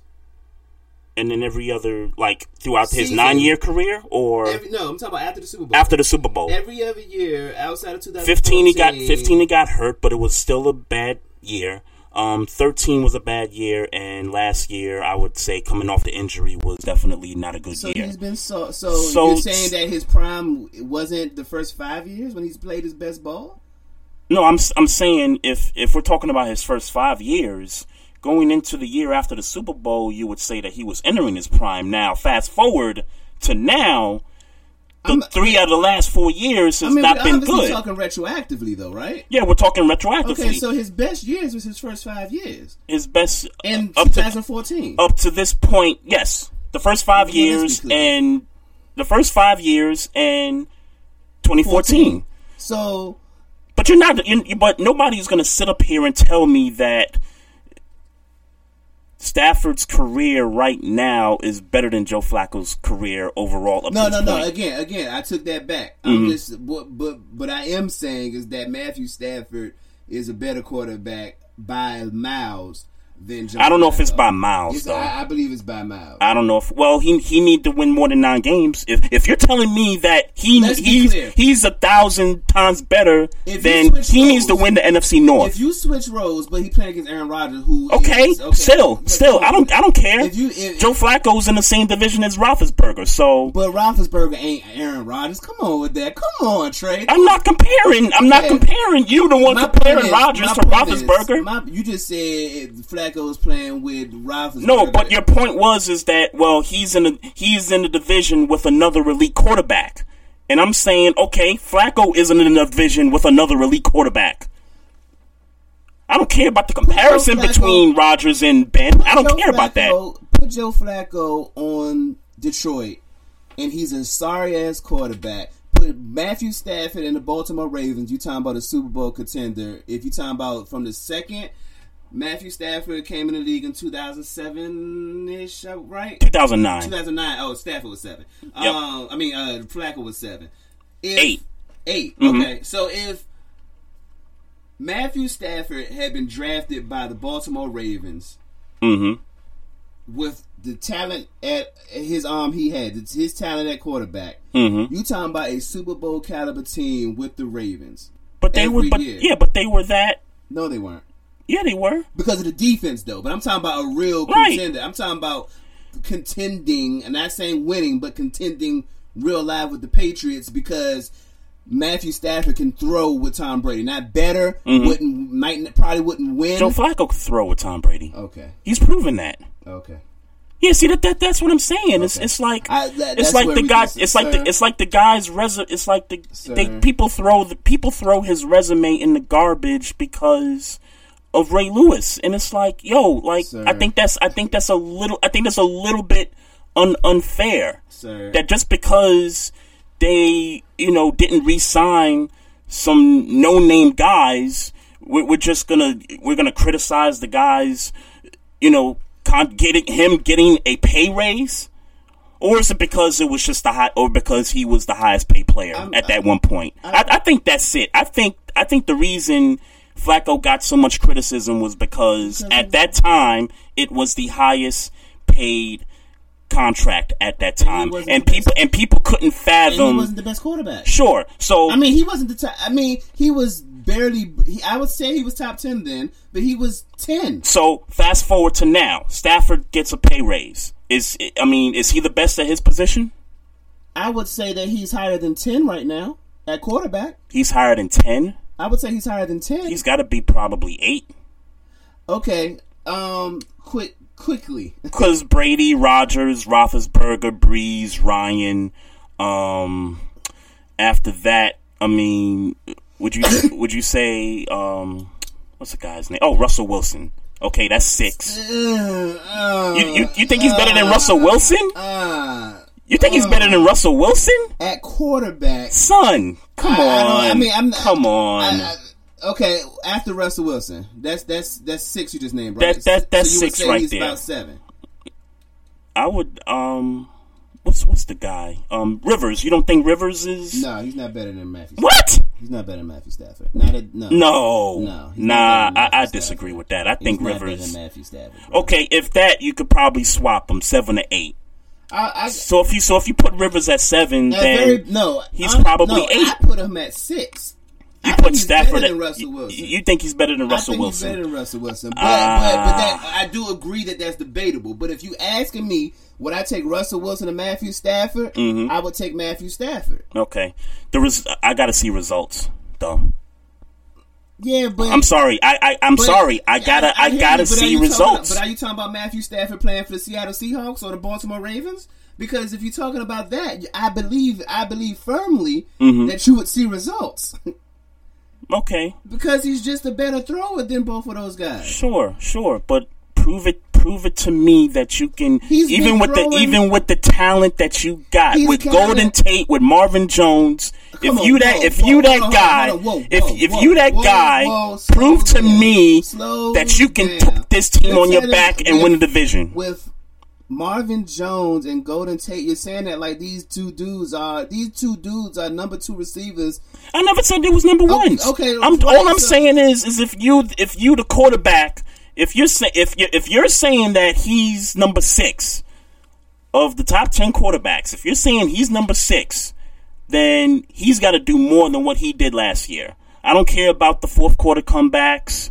Um, I don't care about his talent. He has talent. Don't get me wrong, but nine and seven ain't cutting it, man. Nine and seven ain't cut. I don't care if you in the same division as Aaron about Rodgers. The defense is terrible. Uh, well, that's that's But on the that- that's on the front office. Well, I'm Front- just saying. front office gotta You're do blaming that on Matthew Stafford. I'm just. I, you don't think that. You don't think that uh, the defense is. I mean, the defense is below average. No, no, no. The defense is not Stafford's fault. But if you're if you're gonna, But I'm saying but that if plays a point. That plays a part in wins and losses. You're saying Sure. But the, the truth of the matter is, is that the only reason they're making the playoffs at all Mhm. is Matthew Stafford. no, I, I I I get that part. So in in in the case of Flacco, you're trying to tell me that they've been mediocre the last three out of the last four years because of Joe Flacco. Is is is that Joe fair? Flacco. Joe Flacco has never been the most important player on the Baltimore Ravens team, Never, even post Super Bowl. except for the playoffs. I'm sorry, except for the Super Bowl. That Super Bowl player, the, the play that playoff run. Mhm. But I'm not No, talking about- I take that back. No, he was not. Joe Flacco has never been the most vital part of the Baltimore Ravens team because even when you're talking about I- the playoffs, I disagree with he that. just didn't make the mistakes. I disagree with that. When has when has when has when has When when, you has- talk about the Baltimore Ravens? Mhm. When have you ever said The strength is on, the on, defense. on. Right. So when and when have you ever? But- and then the sec, and then even before that, Mhm. at, at certain, at more so than that, Mhm. it was defense. Then it was running game. Then it was Joe Flacco. Sure, more, pa- more, sure. more times than not. Sure. There has never been a time. Now, 2014, when he was when his career high stats, Mhm. he performed. He overachieved. And then the playoff run in 2012, he didn't make no mistakes, but that was still even predicated on the defense. Okay, the defense was not that good in uh, 2012, but They carried the defense in the playoffs. I mean, the, the team in the playoffs. That's a fact. who? The Baltimore Ravens defense carried the team to a Super Bowl in 2012. That is a fact. That defense gave up 35 points against the Broncos. That defense gave up 30 something points in the Super Bowl. That defense. I'm sorry. The, the the defense's best game was obviously the Patriots game. That was their that was that was that was their best game. But the other games, they they weren't that good. I mean, you, you I'm- can't I'm- you, I'm you saying- can't you can't throw you're giving- you can't throw me-. You're giving it to me by you're giving it to me by stats, but I know, but I know for a fact if Mhm. we went back and watched those games, Mhm. the defense came through in times when they needed them to come through way more than with Joe Flacco. Let's be clear: Joe Flacco beat the Broncos on a prayer. Sure. Okay, so let's not pretend like Okay. Joe Flacco did something amazing. Okay, but let's not act like these other Super Bowl champions didn't go through some luck. See, that's the thing. See, because when when but other team when other teams Oh, no, no, no, win the bowl, it's oh they did it. But when the Ravens do it, well, oh, they got lucky. No, no, No, no, I'm not saying you. I'm I- saying okay. I'm just saying society in I- Deal with me. I didn't say the Ravens were lucky. I said Joe Flacco was lucky on that hail mary throw against the Broncos. Okay, Otherwise, they wouldn't have won that game. Okay, that's facts. I'm not. I'm. But I'm. My my, point thing is. my point is my point is the reason why the the reason why I think that the the contract is a little more legitimate for Matthew Stafford than Joe Flacco because if Joe if Matthew Stafford leaves the Lions, Mhm. they are the probably the worst team in the NFL. If Joe Flacco leaves the Ravens, Ryan Mallett and that defense could carry them to being seven and nine. Uh, see, no. No, no, no, no. you, you- you're talking about the last four years. I'm no, I'm I'm talking about period. But it's okay. Are you going to talk about when Ray Rice was there? No, I'm talking. I'm talking about. I'm talking about after the Super Bowl. I'm just strictly I mean, talking about many- after the Super okay, Bowl. uh, after the Super Bowl. After the how Super many games has Justin Justin Tucker won them? Yeah, I agree with that. I'm not saying that. No, what I'm my the thing I'm trying to get to is is that the the reasons for their mediocrity, you can't put that all on Joe Flacco. No, I'm not saying that it's all on Joe. You- Flacco. you can't- my my initial point was Mhm. is that the reason why I could people can justify Matthew Stafford's contract over Mhm. Joe Flacco's contract at his when he got his contract is, is that Matthew Stafford is solely the most important player on that team. Without him, they are the worst team in the league, or predicted to be on paper the worst pa- team, in, or one of the worst teams in the league. Okay. If Joe Flacco leaves and you get a serviceable quarterback with that defense, they're still seven and nine, eight and eight, maybe. I don't know. I don't, I don't know about that. I mean, and that, that, especially that, this def- Joe Flacco. that defense cost them three games last year. That's a, I'm not disagreeing with that, but we're not going to sit here and, And- act, and- let's face it. act, but we're not going to sit here and act like Joe Flacco would have won them those three games either. But wait a minute, Joe Flacco gave them the lead in those three games in the fourth quarter, and the defense blew it. When he had to make plays in the fourth quarter, he made plays. If you replace- defense, go back out there, get us a stop. Let's win this game. They didn't do that. If you replace Joe Flacco with, say,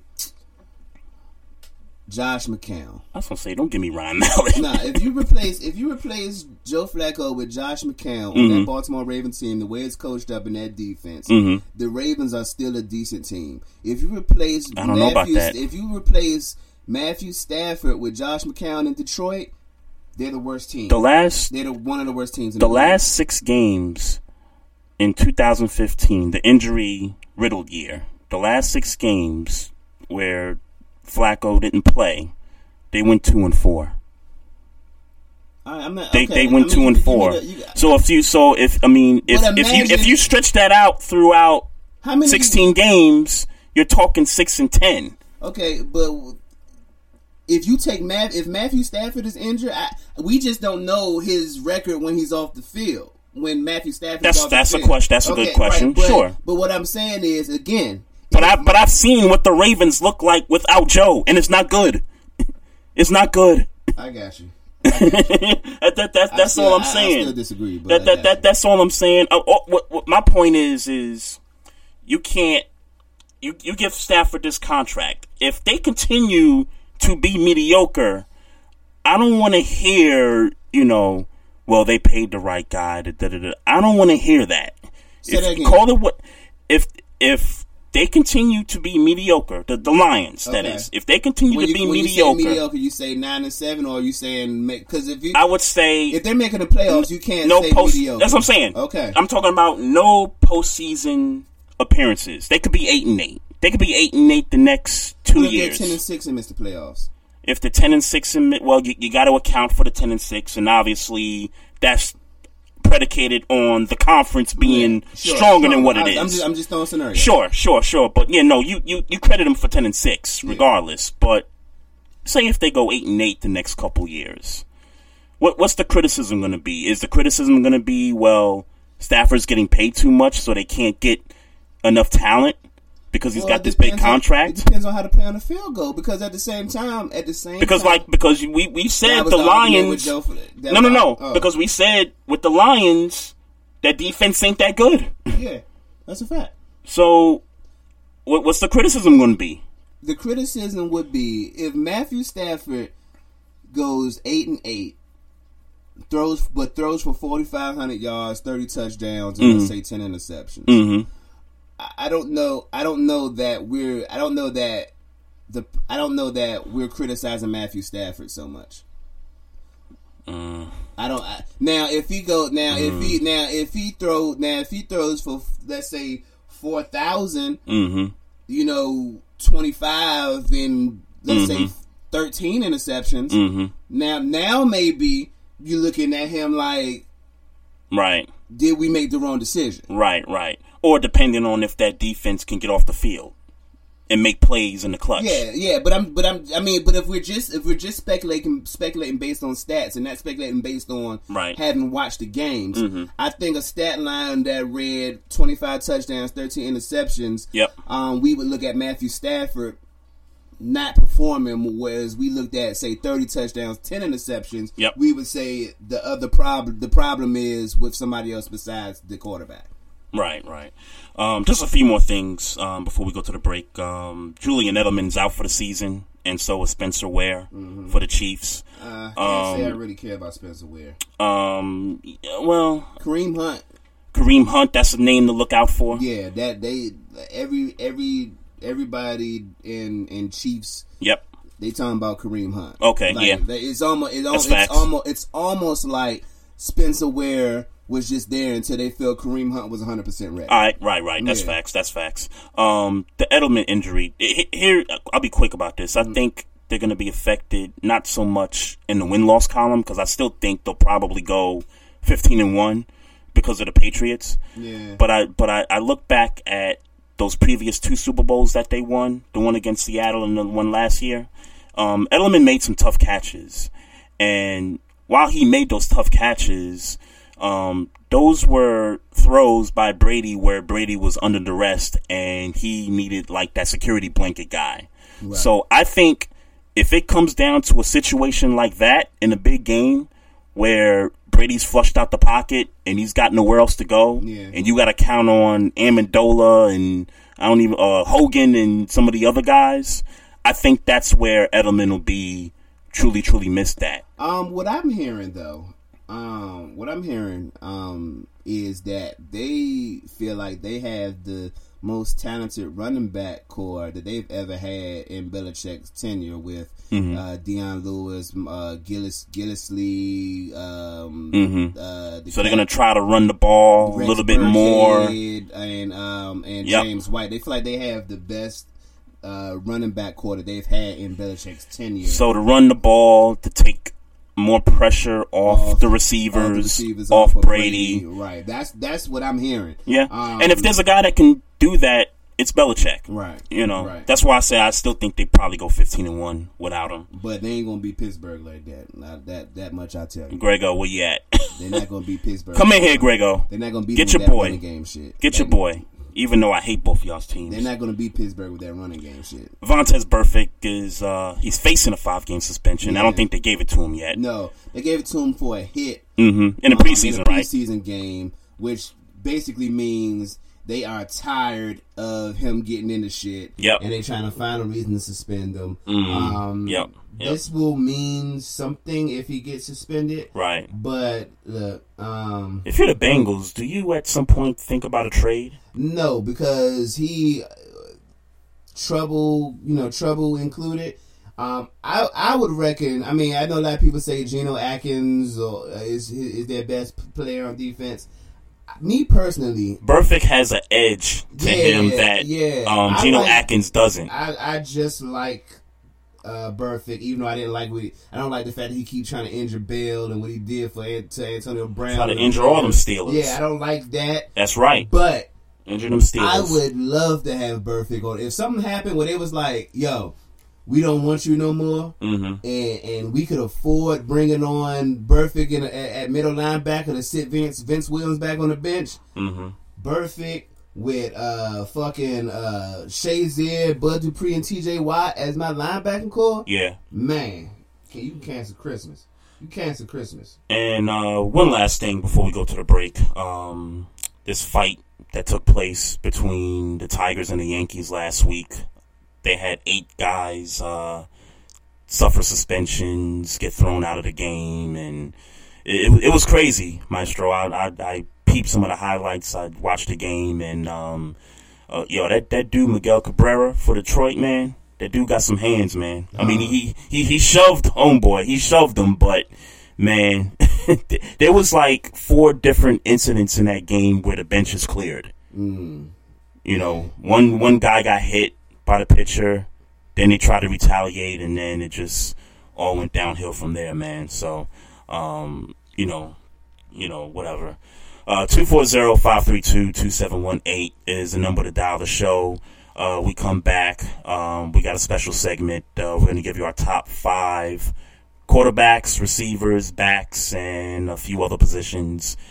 Like to get the chat room's take on what their top five is also. So we'll be right back, folks. You're listening to the Barbershop Sports Talk podcast.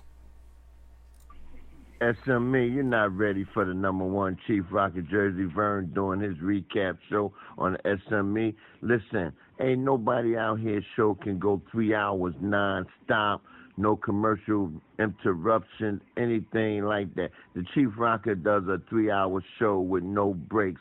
To all you other talk shows, you better up your game and get it right, because the Jersey Vern is about to stomp on you, the number one Chief Rocker. Boom shakalaka suckers. Yo, this is your boy Keith C from the Kicking It with Keith C show. show. When I want to jam, I'm jamming with Queen Josie and DJ New New as they're kicking those vibes. What's up, everybody? We at the Barbershop Sports Talk Podcast are excited to announce that we are now offering a discount for first time Lyft riders. When you sign up, use promo code Barbershop17 for an exclusive discount.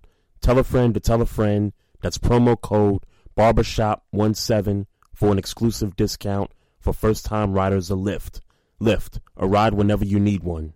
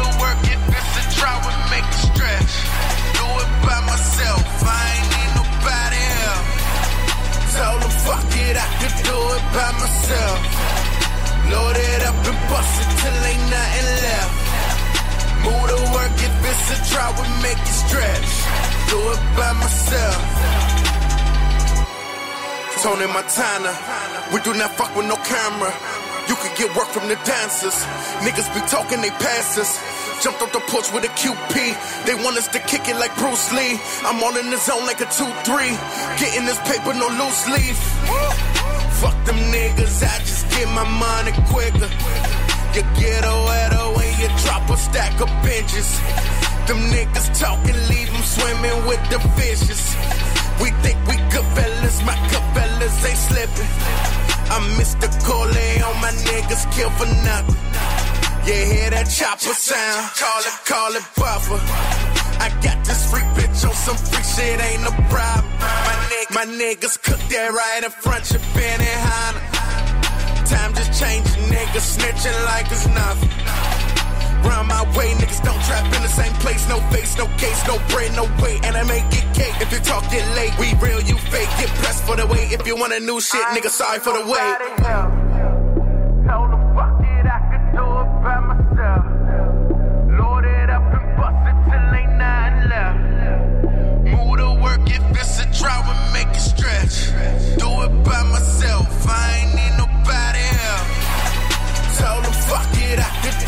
By myself. Load it up and bust it till ain't nothing left. Move to work if it's a drought and make it stretch. Do it by myself, I ain't need nobody help. I ain't need told her, fuck it, I could do it by myself. Loaded up and busted till ain't nothing left. Move to work if it's a drought and make it stretch. Do it by myself, I ain't need nobody help. I'ma get about this game one day. I made a lot of money in the hallway. I jumped off the porch in the eighth grade. Sold my, sold my first dub when I was 13. Learned, learned, about them junkies, you couldn't tell me nothing. Ask him by the eight ball, you could tell it bluffing. We was shooting 30s before Steph Curry. If the feds ask some questions, my mind getting blurred. The casino was the alley if you didn't know. We was booming, that shit looked just like the Super Bowl. Say fuck them niggas, ain't down to ride. We fuck they bitches on the other side.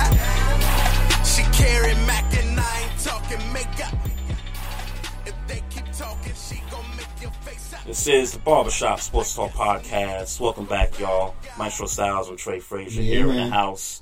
If you want to call the show, the number's 240-532-2718. Just a couple of shots out to the chat room. I see Thorny Switch up in there. What's Uh, up, she, she, she had some, she had something to say about my Ravens. She said, "Sorry, Trey. The Ravens defense carries them to the playoffs." That's mostly true, but there were a couple times where the offense was doing their thing. So 2014. That's only 2014. That's it. 2014. Whatever time. Sure, sure, but Oh, all right. That's only one time. Come on, don't- don't set and, me off And again. that and that just happens to be the year where Justin Forsett was damn near leading the league in rushing. top he was top five. Yeah, He was. Yeah, he was he was around there. He was around four or five. Sure, sure, but don't don't don't make me go there. Uh, the Wait a Minute Show, uh, What aka up? Jelani, I see you up in here, and uh, DJ Queen was up in there too. Uh, was good. I see you up in there. All right, folks. If you guys want to play along, if you're in the chat room, we're doing our top five uh, for every position uh, for this coming season. Well, not every position, but quarterback, receiver, running back, defensive back, pass rusher, and kicker. So I guess we could start with the quarterback. uh, quarterback. Yeah, let's go. All right, number five, Derek Carr. Number four, and uh, let's be clear, Mhm. we're talking about more so this what we think is happening this season. This season, yep. Okay, I just want to make sure we all Yep. so not so body of work is not as prevalent in our decision than projections of this year. Projections. but body of work does have, have something to do with it. It does. Okay, all It- right, it, has go. little to do with it. Number five, Derek Carr. Uh, number four, Drew Brees. Number three, Ben Roethlisberger. Number two, unfortunately, Tom Brady. And number one, the best in the game, Aaron Rodgers. You couldn't, uh, dang, you, you couldn't give Brady number one, huh? Not, nah. I mean, I, I think the only reason I would I would have gave Brady number one is because, uh, you know, I, the obvious odds of them winning the Super Bowl. Mm-hmm. But he ain't a better quarterback than Aaron Rodgers. He just ain't. He just ain't. I I totally agree with Yeah. that. That's why Rodgers is my number one quarterback and Brady is my number two. I got Matt Ryan as my number three quarterback. Um, and and it's funny because I I did mention weeks ago that I thought that there's a chance that the Falcons offense could be Yeah, a little bit put him in my five. a little bit different. Well, it will be different because of the you know Yeah. change at OC, but I think with the talent that's still there, and they didn't really lose anybody on the offensive side. Yeah. I would tend to think that whatever system um, Sarkisian brings to the table, that they could still flourish under that system. So I'll put Ryan as my number three quarterback. Gotcha. My number four quarterback is Russell Wilson. I'm sorry. I know guys like to kind of underrate him a little bit, but I, I think what he does with his feet, his decision making, and his throws, I, I think he's one of the best in the game right now. And I got a surprise at number five. I think Jameis Winston, man. I, I, He was I- my honorable mention. I think Jameis Winston is gonna do some Yeah. big things, man. He's my honorable mention. I, I, I like the offensive weapons, man. I like Mike Evans and DeSean Jackson, and they got a couple of tight ends. the OJ Howard, But, and they sleeping on Cameron Brate. They think just because OJ Right. Howard got here that Cameron Right. Brate. But Cameron Brate low key led tight ends with eight touchdowns. Yep. Um, last year. And it's funny because I drafted OJ Howard in our fantasy draft. Yeah. Well, I, I think OJ Howard will eventually be the guy, but Yep. not with Cam- Not right away. Yeah, yeah. Not right away. So I I, I, I kind of feel you on that. Uh, running backs. What you got? Running backs. Uh, number five. This is going to be controversial. Uh, What else is new? Melvin Gordon. Melvin Gordon. I like that pick. Number five. Uh, number four, Zeke. Mm-hmm. Number three, Ajayi. Number two, David Johnson. Right. Number one, Le'Veon. Le'Veon Bell. And my honorable mention, because I know he, he's not going to be in your top five. Right. I think he's going to have a, a, a surprise year. Mm-hmm. Ty Montgomery. Tom Montgomery. Hmm. That's interesting. So you think the Packers are gonna commit a little bit more to the run? I, I, I think he I think he's going to have an interesting year. I think he's going to have an interesting year. I, so I'm I, I I don't know if he's going to be in the top ten at the end of the year. Right. But I think he's going to have an interesting year. So I, I felt the need to mention him. Right, right, right. Uh, I, I just gotta uh, respond to Chief's uh, comment here. He says, uh, "Matt, who Trey? Damn, we have to get your eyes checked." And obviously, Chief is hating on the Falcons, and you know, hey, you, you do what you do, man. I, I, I think Matt Ryan will uh, he'll he'll be fine, man. Eli won't be in that top five. Yeah, exa- exactly, exactly. Uh, and he also says, I guess, in response to your Le'Veon Bell, he says, "Oh hell no, Maestro, you a homer." So like Chief, you not a homer. Who's your? I would Chief Rocker. Put your top fives. Put your yeah. Put your top five up. Since you talking shit, put your top five. Yes, yes. Anybody, everybody, put your top five up. Running backs, receivers, quarterbacks, whatever. Um, you was right about me not having this guy on my um top five running backs. Yeah, yeah. Nobody would. Have, Nobody would have Tom yeah, Montgomery there. Yeah, nobody would. Um, my number five though is a surprise. I truly think Dalvin Cook is going to have a big I'm impact Not mad at that. I'm not mad at that. on the Vikings this year because I, I just don't think Sam Bradford is going to be the guy And it to don't. It don't carry help him. that. I mean, it don't hurt that Latavius Murray has been injured pretty much all off season. Exactly. So I think Dalvin Cook he, he has a chance to be rookie of the year. Yeah. He's got a good chance for that. Um, my number four, and I and I watched this guy last week in a preseason game, and he looked really really good. I think Eddie Lacy's going to do some great things for the Seahawks, man. Okay. I, I, got him at number four, man. Okay. Um, I, I, he looks slimmer. He looks a little bit faster. I mean, not what he was when he first came out, Yeah. but he definitely got the belly fat down and you know toned down a bit. I, I think he's going to help the Seahawks out, man. Uh, my number three, same as yours, Ajayi. Number two, David Johnson, and number one, I, I got to give the respect where the respect is due. Le'Veon Bell, the best back in the league. Um, So you don't have Zeke in your lineup and your top. Listen, man, um, I, I gotta stay consistent. And if folks remember when we did this last year, I left Brady out of my top five quarterbacks Mhm. because he was suspended, Suspended for- mhm. for the first few games. Even though he did end up being. He ended up, you know, Yeah. what he was he what he throw? Twenty four touchdowns, two picks or something like Yeah, that. Yeah, yeah. yeah, yeah. I mean that was expected. I mean I'm not trying to say that he wasn't gonna Yeah. be productive. It was just that I if if I can't have you for all sixteen games, I can't put you in my top five. And it's the same thing with Zeke. Okay. I can't. I'm. I'm sorry. I. I. I know you're gonna miss games. But you know he'll mess around and st- he'll. yes, he'll probably come back and he'll probably he'll rush probably- for eighteen probably hundred yards. He'll miss six games and still mess around and be like number five or number Sure. six in rushing. Sure, yards. I get it. I get Yeah, it. okay. But Alright. I need you for sixteen games. Okay. I, I. I- I gotta be consistent with that. Okay. I gotta be consistent. Uh, wide receivers. Wide receivers. Number five, Dez Bryant. Number 4 Mm-hmm. Mike Evans. Right. Number three, and I know nobody's gonna like this. Julio Jones. Ooh, we got some Falcon fans in that chat room. Number two, Odell Beckham.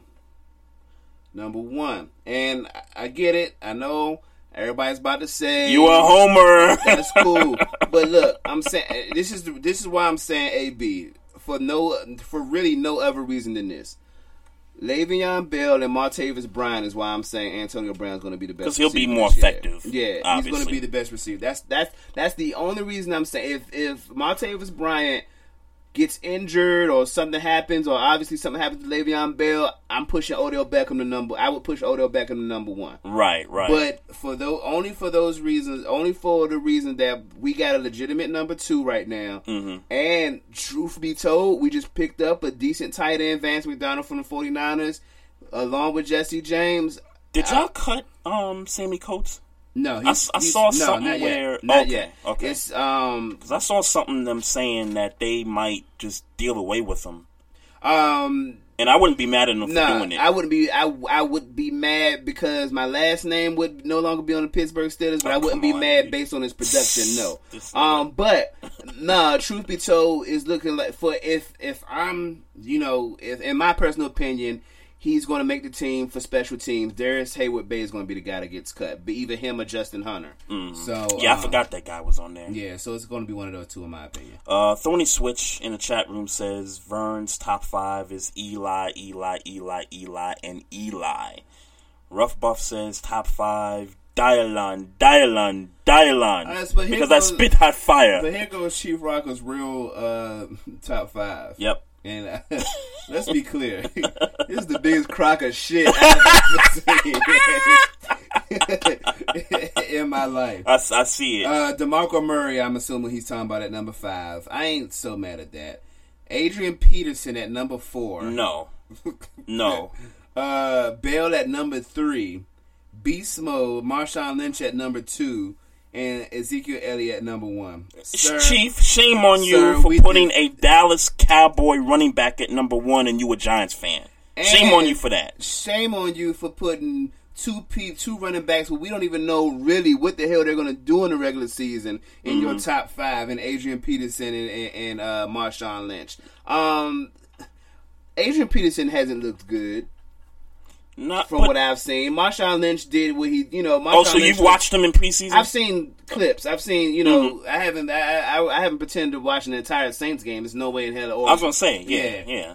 He might. It's, it's not even. I'm not sure that he's not. He might start quotation marks, Right. Because he's Adrian Peterson, Mhm. but he might get just Mark Ingram still might get just as many touches as Adrian Peterson. And let's be That's clear, we're not gonna get. We're not gonna get the Vikings Adrian Peterson in any shape, form. And the Saints would be smart to split carries between their backs just to preserve, yeah, to preserve, Adrian Peterson. right. They they would be smart to do that. Um, Chief, I don't like your top five running backs. Yeah, I'm I don't sorry. like it. I, I I don't don't like like it. it at all. I don't like uh, Sh- Sharif, what's good, man? See you up in the chat room. All right, uh, my receivers, my top five. I got the same number five as you, Maestro. Uh, Okay. I got Dez number five. I still got AJ Green in my top five. I mentioned him last year. Um, AJ Green and that draft pick of John Ross Mm-hmm. for the Bengals.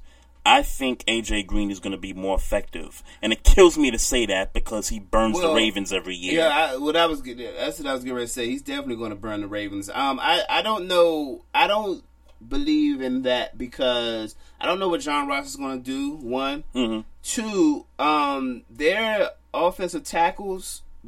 Whitworth is gone. Yeah, I heard the yeah, O-line is questionable. Yeah, their tackles in particular are really questionable right now. They're Mm. two young guys. They might even be rookies. Right. Um, but um, Yeah, yeah, I, I- I, don't, I don't, I don't like. I heard that. off- I've heard some things about the offensive line for Cincinnati, and that's going to have something to do with Andy Dalton. Um, we Yeah. don't, we don't, because uh, if you put pressure on Andy Dalton, he's going to make mistakes. I mean, obviously, a lot of Andy Dalton's uh, issues are the offensive line. Let, I yeah, a lot of his issues are the offensive line didn't perform last year. Right. Um, I don't know how we feel like that offensive line got any better this year. Yep. Obviously, we got to see what they do. I know. I see you throwing it. We don't know what nobody's going to do. yeah, I just was reading The, that. the whole, the whole, the whole. What makes this game fun is speculation. That's all. Um, That's I don't all think. is. I don't think that uh, those tackles are going to be good enough to make a Andy Dalton, good enough to make AJ Green to make quicker throws. Yeah. I I I, I, or, I agree or, or to hold the line where he can make the throws that AJ Green needs to make. Right. I don't think that um I don't think that that's going to be consistent enough during the year for AJ Green to be in my top five. But I did want to mention my honorable mention that um I don't feel like nobody's talking about. What's that? Kelvin Benjamin is going to have a um a year this year. I think. Do you think so? I think he's going to have a year this year, man. Um, Hmm. I, I, I he was um injured last year, if I'm Right. not mistaken. Last, Right, last right. year, um, obviously everything that was going on, well, whatever the hell was going on with Cam Newton or the Panthers as a whole. I was gonna say the, I would say the Panthers Yeah. as a whole. Yeah, uh, That's why they got rid of the GM. yeah. So, I, but I think Kelvin Benjamin is going to have a great uh, year. Uh, early candidate for most improved player, in my opinion. Yeah, we'll see. We'll definitely see about that. Um, just to finish my list, the receivers. Uh, number three, Odell Beckham. Number two, Antonio Brown, and I gotta put Julio Mm-hmm. number one. I mean that that that guy, and it's it's a little bit based off of last year, but Yeah, going into I this mean, year, yeah, I can't. Yeah, I can't. I, I, I'm not mad at it. I, yeah, that dude's I catch mad at it. radius is Yeah. sick. Is everywhere. Yeah, Yeah, you you- you can't beat that. Uh, kickers. What you got for kickers? kickers. Um, I got. I got. I got to put the OG in there. Vinatieri. Mm-hmm. Uh, the homie from uh Kansas City, Santos. Oh, Cairo Santos. Right. Number three, uh, Gostkowski, because he'll get the opportunities Yep. more than most teams. Yep. Um, yep. This is a homer. This is a biased pick. Number two, uh, Chris Boswell. Boswell. Yep. He was good last year. He was good last year. He's been good since he's been there, um, Mhm. which is really last year. But um, yeah, give me give me Boswell. Yep. And number one, uh, the only Raven that I will ever give credit on this current roster, or maybe Terrell Suggs when he retires. Um, Justin Tucker is the best kicker in the game. Period. Um, you damn right he is. Uh, yeah. Period. And honorable mention: Dan Bailey is a pretty good kicker. That's crazy. All those names you said are in my top five. Yeah. Um, even the honorable mention, uh, Vinatieri, number five. Number four, I got Dan Bailey. Okay. Because I, I, I think I think he's going to be more critical, being with the Zeke with the Zeke yeah. thing Mhm. being out, and you know we're still. And I, I love Dak and what he did last year. Still got to see the maturity. Still got to see how he develops Yeah. As a quarterback. Now that you know people can game plan for him a lot better than they have. Uh, number three, I got Cairo Santos. Number two, Gostkowski because he gets a lot of those opportunities because they score Mhm. all the time, even when you know their drive stall. And number one, Justin Tucker, um, Yeah. best kicker in Period. football. I mean, I, I tell you, I think that nigga might kick an 80 yard field goal before his career. well, remember the 63 yarder in 63, yeah. Detroit Uh-huh, a few uh-huh, years ago. That that actually That's- won that's- me the that- uh, the fantasy Fantasy football football, league that mhm, year yeah. over uh, over our homeboy Vince. If you're listening, Yeah, man. Um, yeah, Justin Tucker, um, and Chief Rocker. I was just about to say that. Best player on Trey team is the kicker. Facts. okay, I'm not I'm not gonna argue with that. I mean, I don't know what y'all pausing, but I'm gonna say if it's me, I, I, I don't. Who paused you? Rough I don't Buff? know if I was paused. I just know somebody was paused. Oh, oh, I don't know. Um, pass rushers. Pass rushers. Uh, number five, Vic Beasley. Um, Mm-hmm. I got to give it to him off the strength that he led the league in sacks. Led the league in sacks. Right. Um, number four, Joey Bosa. Mm-hmm. Number three, Von Miller. Yep. Right, right. Number two, J.J. Watt. Mm-hmm. Number one, Khalil Mack. I think Khalil Mack is going to continue um, to have to be the best defender on that team. Um, I understand that uh, outside of his sacks numbers, sack numbers, He's the only defender on that. yeah, everybody defense. that the team sack numbers are garbage, and that's why I think he's going to have to continue to be. He's gonna have to beast again. Yeah, he's gonna have to beast again, and I think he will. He's young enough to do it. He'll Mhm. beast again. They'll realize that in the playoffs that they lost because Khalil Mack was the only person doing it, and then they're gonna get him help. Or That's my if beast mode refines himself, some guys on defense might overachieve. Maybe. You, you never know. You, you never know. Um, my top five pass rushers. Um, number five, I got Joey Bosa at number five. Um, he surprised a lot of people last year. I think he'll be better this coming season. Number four, I got Aaron Donald He was my honorable mention. with the Rams. He was my honorable mention. Um, again, just like Khalil Mack, I think Aaron Donald is the only guy for the Rams. No, no, You don't no, think so? No, I don't. I forget the other guy on the line. There's another guy that's that's that's right there with him. And the other piece to the Rams is is that Wade Phillips is their defensive coordinator. Oh, is he? They're taking steps up this year. Oh, I don't know if they're making the playoffs, but they're taking steps up oh, this Oh, year. snap. Like li- this year, they're taking steps up. They they gonna have to get like seventy sacks if they even Yeah. have a chance But of sniffing the playoffs. with their with their roster on paper right that now. offense, Yeah, but with their well, Todd Gurley had an off year. Who he's definitely a that offense. Oh my god. Sammy Watkins at wide receiver, Robert Woods right behind them. Um, they got a I forget who, who the tight end is. They got a big tight end. Is, is their offensive line any good? Um, I think th- I, I don't think it's much different from the year before when Jer- when uh, Todd Gurley had a good year. Okay. his rookie year. I don't think it's that much different. But I'm talking about like pass protection. I'm not talking about run Well, blocking. let's be clear. They're not really having a whole bunch of intentions of throwing the ball a whole lot. Sure. we we know that. Sure, but you- Todd Gurley, But if the game plan on defense on defenses, we're gonna stop Todd Gurley. Like we gonna load up. yeah, I get you. Defenses is gonna load up. I mean, why Yeah, why would I you play it any other way? It's Jared you. Goff we talking about. I got you. You know, Um, Chief Rocker, Von Miller was number three on my list, and JPP is not better than anybody in my top five. Sorry. Mhm.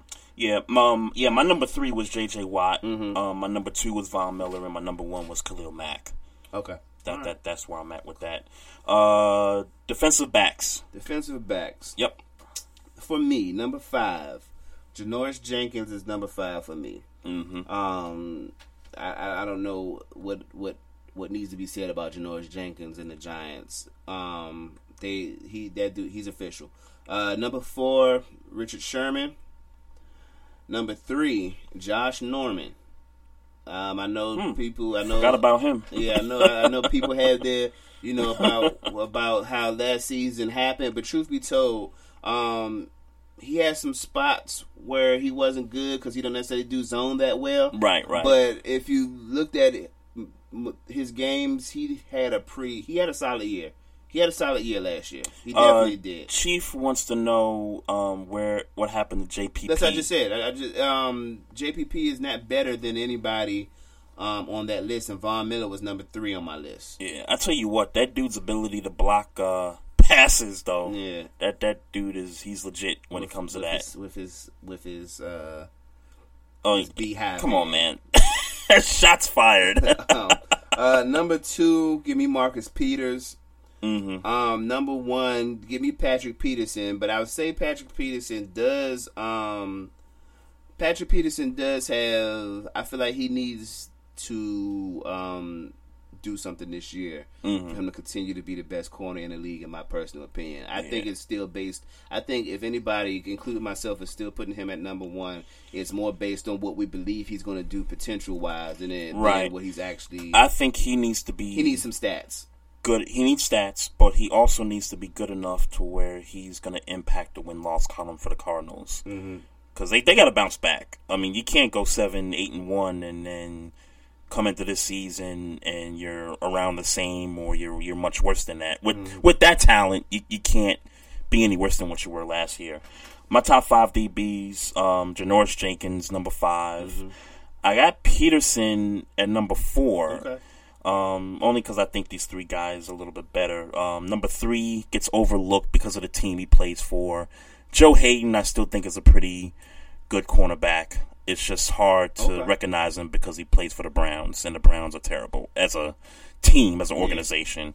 Uh, number two, um, see when I when you think of defensive backs, I don't want to just point to the corners. I think the Oh, safeties. See, if I'd known you was going to do that, my list would have been completely different. Yeah, I I, I wanted Yeah. to in, I wanted to include the safeties too because there's there's some Ah. safeties that I wish you would have told me that. There's that some would have changed my list completely. Like Landon Collins, Land is no reason why Landon Collins wouldn't have been in my top five. Right. saying safety. And I and I would have been pretty good with that pick with Landon Collins. But my number two was Eric Berry from the Chiefs. I think Landon Collins is better than Eric Berry. I'm gonna just be Okay, that's fair. That's fair. Yeah. And my number one, Richard Sherman.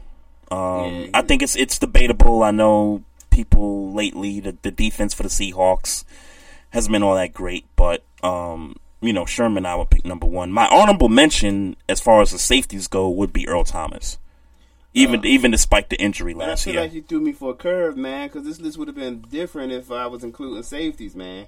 yeah, I mean, but Um, but but defensive Tr- backs. Trumaine Johnson was was my honorable mention. Mm, But man, if I'd have known you was throwing throwing safeties in this mix, man, I definitely would have. This list would have Oh. been way different. Oh, uh, three three four. Bama boy in the chat room says no Trufant. Um, who's he with? Atlanta. Um, Oh, right, right. Yeah, I, I, I mean, I'm not saying he's not good. I'm, he's definitely a good corner. I, I, I don't, I don't know about that yet. I don't Mhm. know about that. Uh, Chief Rocker says y'all forgot Jamaal Charles. Forgot Jamal him where? Charles, where is he playing at? Jamaal Charles, Where is he at? Denver. Somebody picked him. Denver picked him up. They picked him up in like the summertime. Okay, okay. Yeah, but why? What Uh, is he saying the wrong name? I don't know. There's no way with Jamaal Charles would be A top any- five running back. Yeah, he got to be saying the wrong. Going name. into this year? no, but we, he got to be talking about something else. He can't be talking. Nah, no. Chief Rocker, he says he's in Denver. Nah, he's talking about Jamaal Charles. Chief Rocker. I need. I need. He's, you, I need a top. You, He's a top five I running you- back. I need you to let go of the past. according man. to I need you to let go of the past. according to Chief Rocker, he's a top I five need running you to let go of the past. Jamaal Charles has been a top five running back for some time now. Yeah, the I'm gonna need in, the injuries is Yeah, man. mountain with the I'm gonna guy. need you to leave that. I'm, I'm and there's Jamaal Charles right there. Yeah. we got on the um. What's he's this? not even. He's not even going to start over C.J. Anderson. Probably not. They're gonna split carries. Even though he just ran, he yeah, he bought him right now though. But he's not about. I don't see him starting over C.J. Anderson at this point. In case That must be why you're saying it because you're watching the game and he got. I was gonna say five a carry right now. we're in in the man cave where we're at right now. We're watching the Broncos Packers preseason He game averaging, from he averaging week. five a carry right now. I don't know if this the second team defense or not. Um, I don't know, but um, yeah, no, he's not even starting over C.J. Anderson. But I think similar to the Saints situation, it would be smart of the Broncos to split carries with Yeah. their backs and preserve Jamaal Charles. and C.J. Anderson, so that if they do get in the playoffs, you you got a shot. You got a shot to go somewhere, Yeah, to go far. Yeah, I don't really see them going to the. Uh, To the Super Bowl? You don't think Trevor Siemian can uh, Trevor Siemian lead the can pack, do it. man? And, and yeah, I don't, I don't, I don't think so, man. I You think Paxton Lynch come off the bench? Paxton Lynch is injured right now. Yes, he might is. Have, he might have. I, if I if I read it right, he he in trouble. Yeah, yeah, yeah, yeah. Who's that number three? Ah, don't ask me. don't ask me that shit. Uh, three three four says no, sir, chief. So Priest Holmes got a shot. Right. Uh, Sharif says Emmitt Smith has a better chance. fact. Yeah, yeah. Word up. All right, folks. Uh, we appreciate everybody in the chat room tonight. Uh, we also appreciate those that are listening. That's not in the chat room. Also, uh, just a few reminders if you want to check this out. Oh, before you out. go, oh, I did want to make sure I gave a shout out to T.J. Watt and his efforts in Houston. Um, Oh, J.J. Watt. he raised like four million, Mhm. um, for for the uh, for the relief for the uh, floods Yeah, down in yeah, Houston. Yeah, Yeah, yeah, yeah, yeah, yeah, He's been doing a lot of um, social media posts and keeping the updates and all that stuff. Right. So shout out to him. Yeah, yeah, no doubt, no doubt. Uh, shout out now that you're talking about the um, flood situation. Shout out to Kevin Hart. He challenged some celebrities to donate some money, and and quite frankly, this whole thing of challenging other people to donate that shouldn't even be a challenge at this point. Well- if you if you're if you're a a, a, top name celebrity, um, and you see something like this happening, whether you have ties to the city or not, you should be down there, you know, ready to do work, whether it's physical, financially, whatever. I don't think any of these, you know, top guys should be challenged at this point. But shouts out to Kevin Hart for doing that. Um, so again, folks, if you want to check out this episode on demand, just go to Spreaker.com. You can go to Google Play Podcasts or you can subscribe to the podcast on iTunes. Also, you want to follow us on social media, check out the Facebook page. We're also on Instagram at Barbershop Sports Talk Podcast, and we're on Twitter at Barbershop SPOR2. All right, folks, that's it for the show. Maestro Styles and Trey Frazier Yeah, signing man. off. Peace out, folks. Have a good weekend. We'll catch at you next week. Yo, what's good? This is Trey Frazier. Maestro Styles. This is the Barbershop Sports Talk Podcast. Make sure y'all tune in to us every Tuesday night, 7 o'clock to 9 o'clock p.m. Eastern Time. Yeah. Pulling up with the coupe. Oh my goodness. Must have done same with the roof. Oh my goodness. Sitting looking stupid on the stoop. Oh my goodness. I would take notes if I were you. Oh my goodness. This was designed with the stars, the square and the cross, so we know true north. Oh my goodness. Smiling with 50 carats in my jaw. Oh my goodness. Fuck the law. It's a shame, nigga rhyme, nigga love crime. It's a shame they let us jump out of Bentleys with dirty vans. Hit the stage for 15 minutes, get 30 bands. Swiss bank counting clean money with dirty hands. With some hood niggas that's ready to bang with the clan. Since I came in this shit, made my name a name brand. French kissing bitches in Paris, clubbing like a caveman. We threw up the pyramids, now they say we Illuminati. Fox Fur Cavalli. Fuck Bill O'Reilly. No blood diamonds, I rock gold like a king. Jury so cold, made them blow the nose off the Sphinx. Fuck you think, I'ma be some type of role model? I go full throttle, desperado, that's the motto. Vic in Chicago is Hugh Hef at the grotto. Brazilian model, she mean mugging like Frida Kahlo. Drinking in North Chata with an Alicia Machado. Bitch, I'm the ticket, you just hit the lotto. Pulling up with the coupe. Oh my goodness. Must have done same with the roof. Oh my goodness. You sitting looking stupid on the stoop. Oh my goodness. I would take notes if I were you. Oh my goodness. This was designed with the stars, the square and the cross, so we know true north. Oh my goodness. Smiling with 50 carats in my jaw. Oh my goodness. Fuck the law. It's a shame, nigga rhyme, nigga love Young crime. Vic the diamonds, finest. I shine like puff shine, shines up. I sign to the rock cause I'm timeless. Top off the Mozzie, my behavior is mindless. On kids, nigga, we major, you mindless. Fresh out the cell to the booth, drop the Dylan roof. I'm still in the hood, tell Zimmerman shoot. Hold my nuts with an OJ glove. Fuck the judge, you rappers is false flagging, you a fashion blood. What's cracking, cuz? What you know about gang banging? What's Velo thug? Why Barry Lee your head ringing? Free Vic Mensa, I'm a star, chain swinging. This that crack music, nigga, you can blame Reagan. I'm raw mayin' without paying, y'all playing. We hide in a bitch, my bitch Himalayan. Suicide gelato, that's a sacrificial lamb. I'm killer season cam, no lives matter, blam. Pulling up with the coupe. Oh my goodness. Must have done same with the roof. Oh my goodness. You sitting looking stupid on the stoop. Oh my goodness. I would take notes if I were you. Oh my goodness. This was designed with the stars, the square and the cross, so we know true north. Oh my goodness. Smiling with 50 carats in my jaw. Oh my goodness. Fuck Yeah. the law. It's a shame, nigga rhyme, nigga love crime. Every other night I'm outside with the nine. You ain't got chips. Fuck the world, you got chips. You can fuck the next man's girl. Sounds harsh, but they've been ripped apart my world. The way Kiss told it should never be misquoted. Them guns that you wave on the camera, we've been toting. Selling love potion my whole rap career. So your streams and downloads could never match the kids. We could go foreign for foreign until it's boring. My sheep will keep jumping the fence until you're snoring. Street poetry, I'm more Wale for Lauren. Till the world is mine like Illmatic and Lauren. Written on the globe. Face to a table full of blow. Fresh powder skin in the snow. Type of rappers we know. Got the right numbers on a kilo. Burn the Carter down like I'm Nino. Pulling up with the coupe. Oh my goodness. Must have done same with. The only thing better than grinding all night for your side hustle is your roommate picking you up with Mickey D's breakfast. The perfect pickup deal. There's a deal for every morning at McDonald's. Right now, taste breakfast perfection when you get a warm and savory sausage McMuffin with egg for just $2.50. Price and participation may vary, cannot be combined with combo meal. The only thing better than grinding all night for your side hustle is your roommate picking you up with Mickey D's breakfast. The perfect pickup deal. There's a deal for every morning at McDonald's. Right now, taste breakfast perfection when you get a warm and savory sausage McMuffin with egg for just $2.50. Price and participation may vary, cannot be combined with combo meal.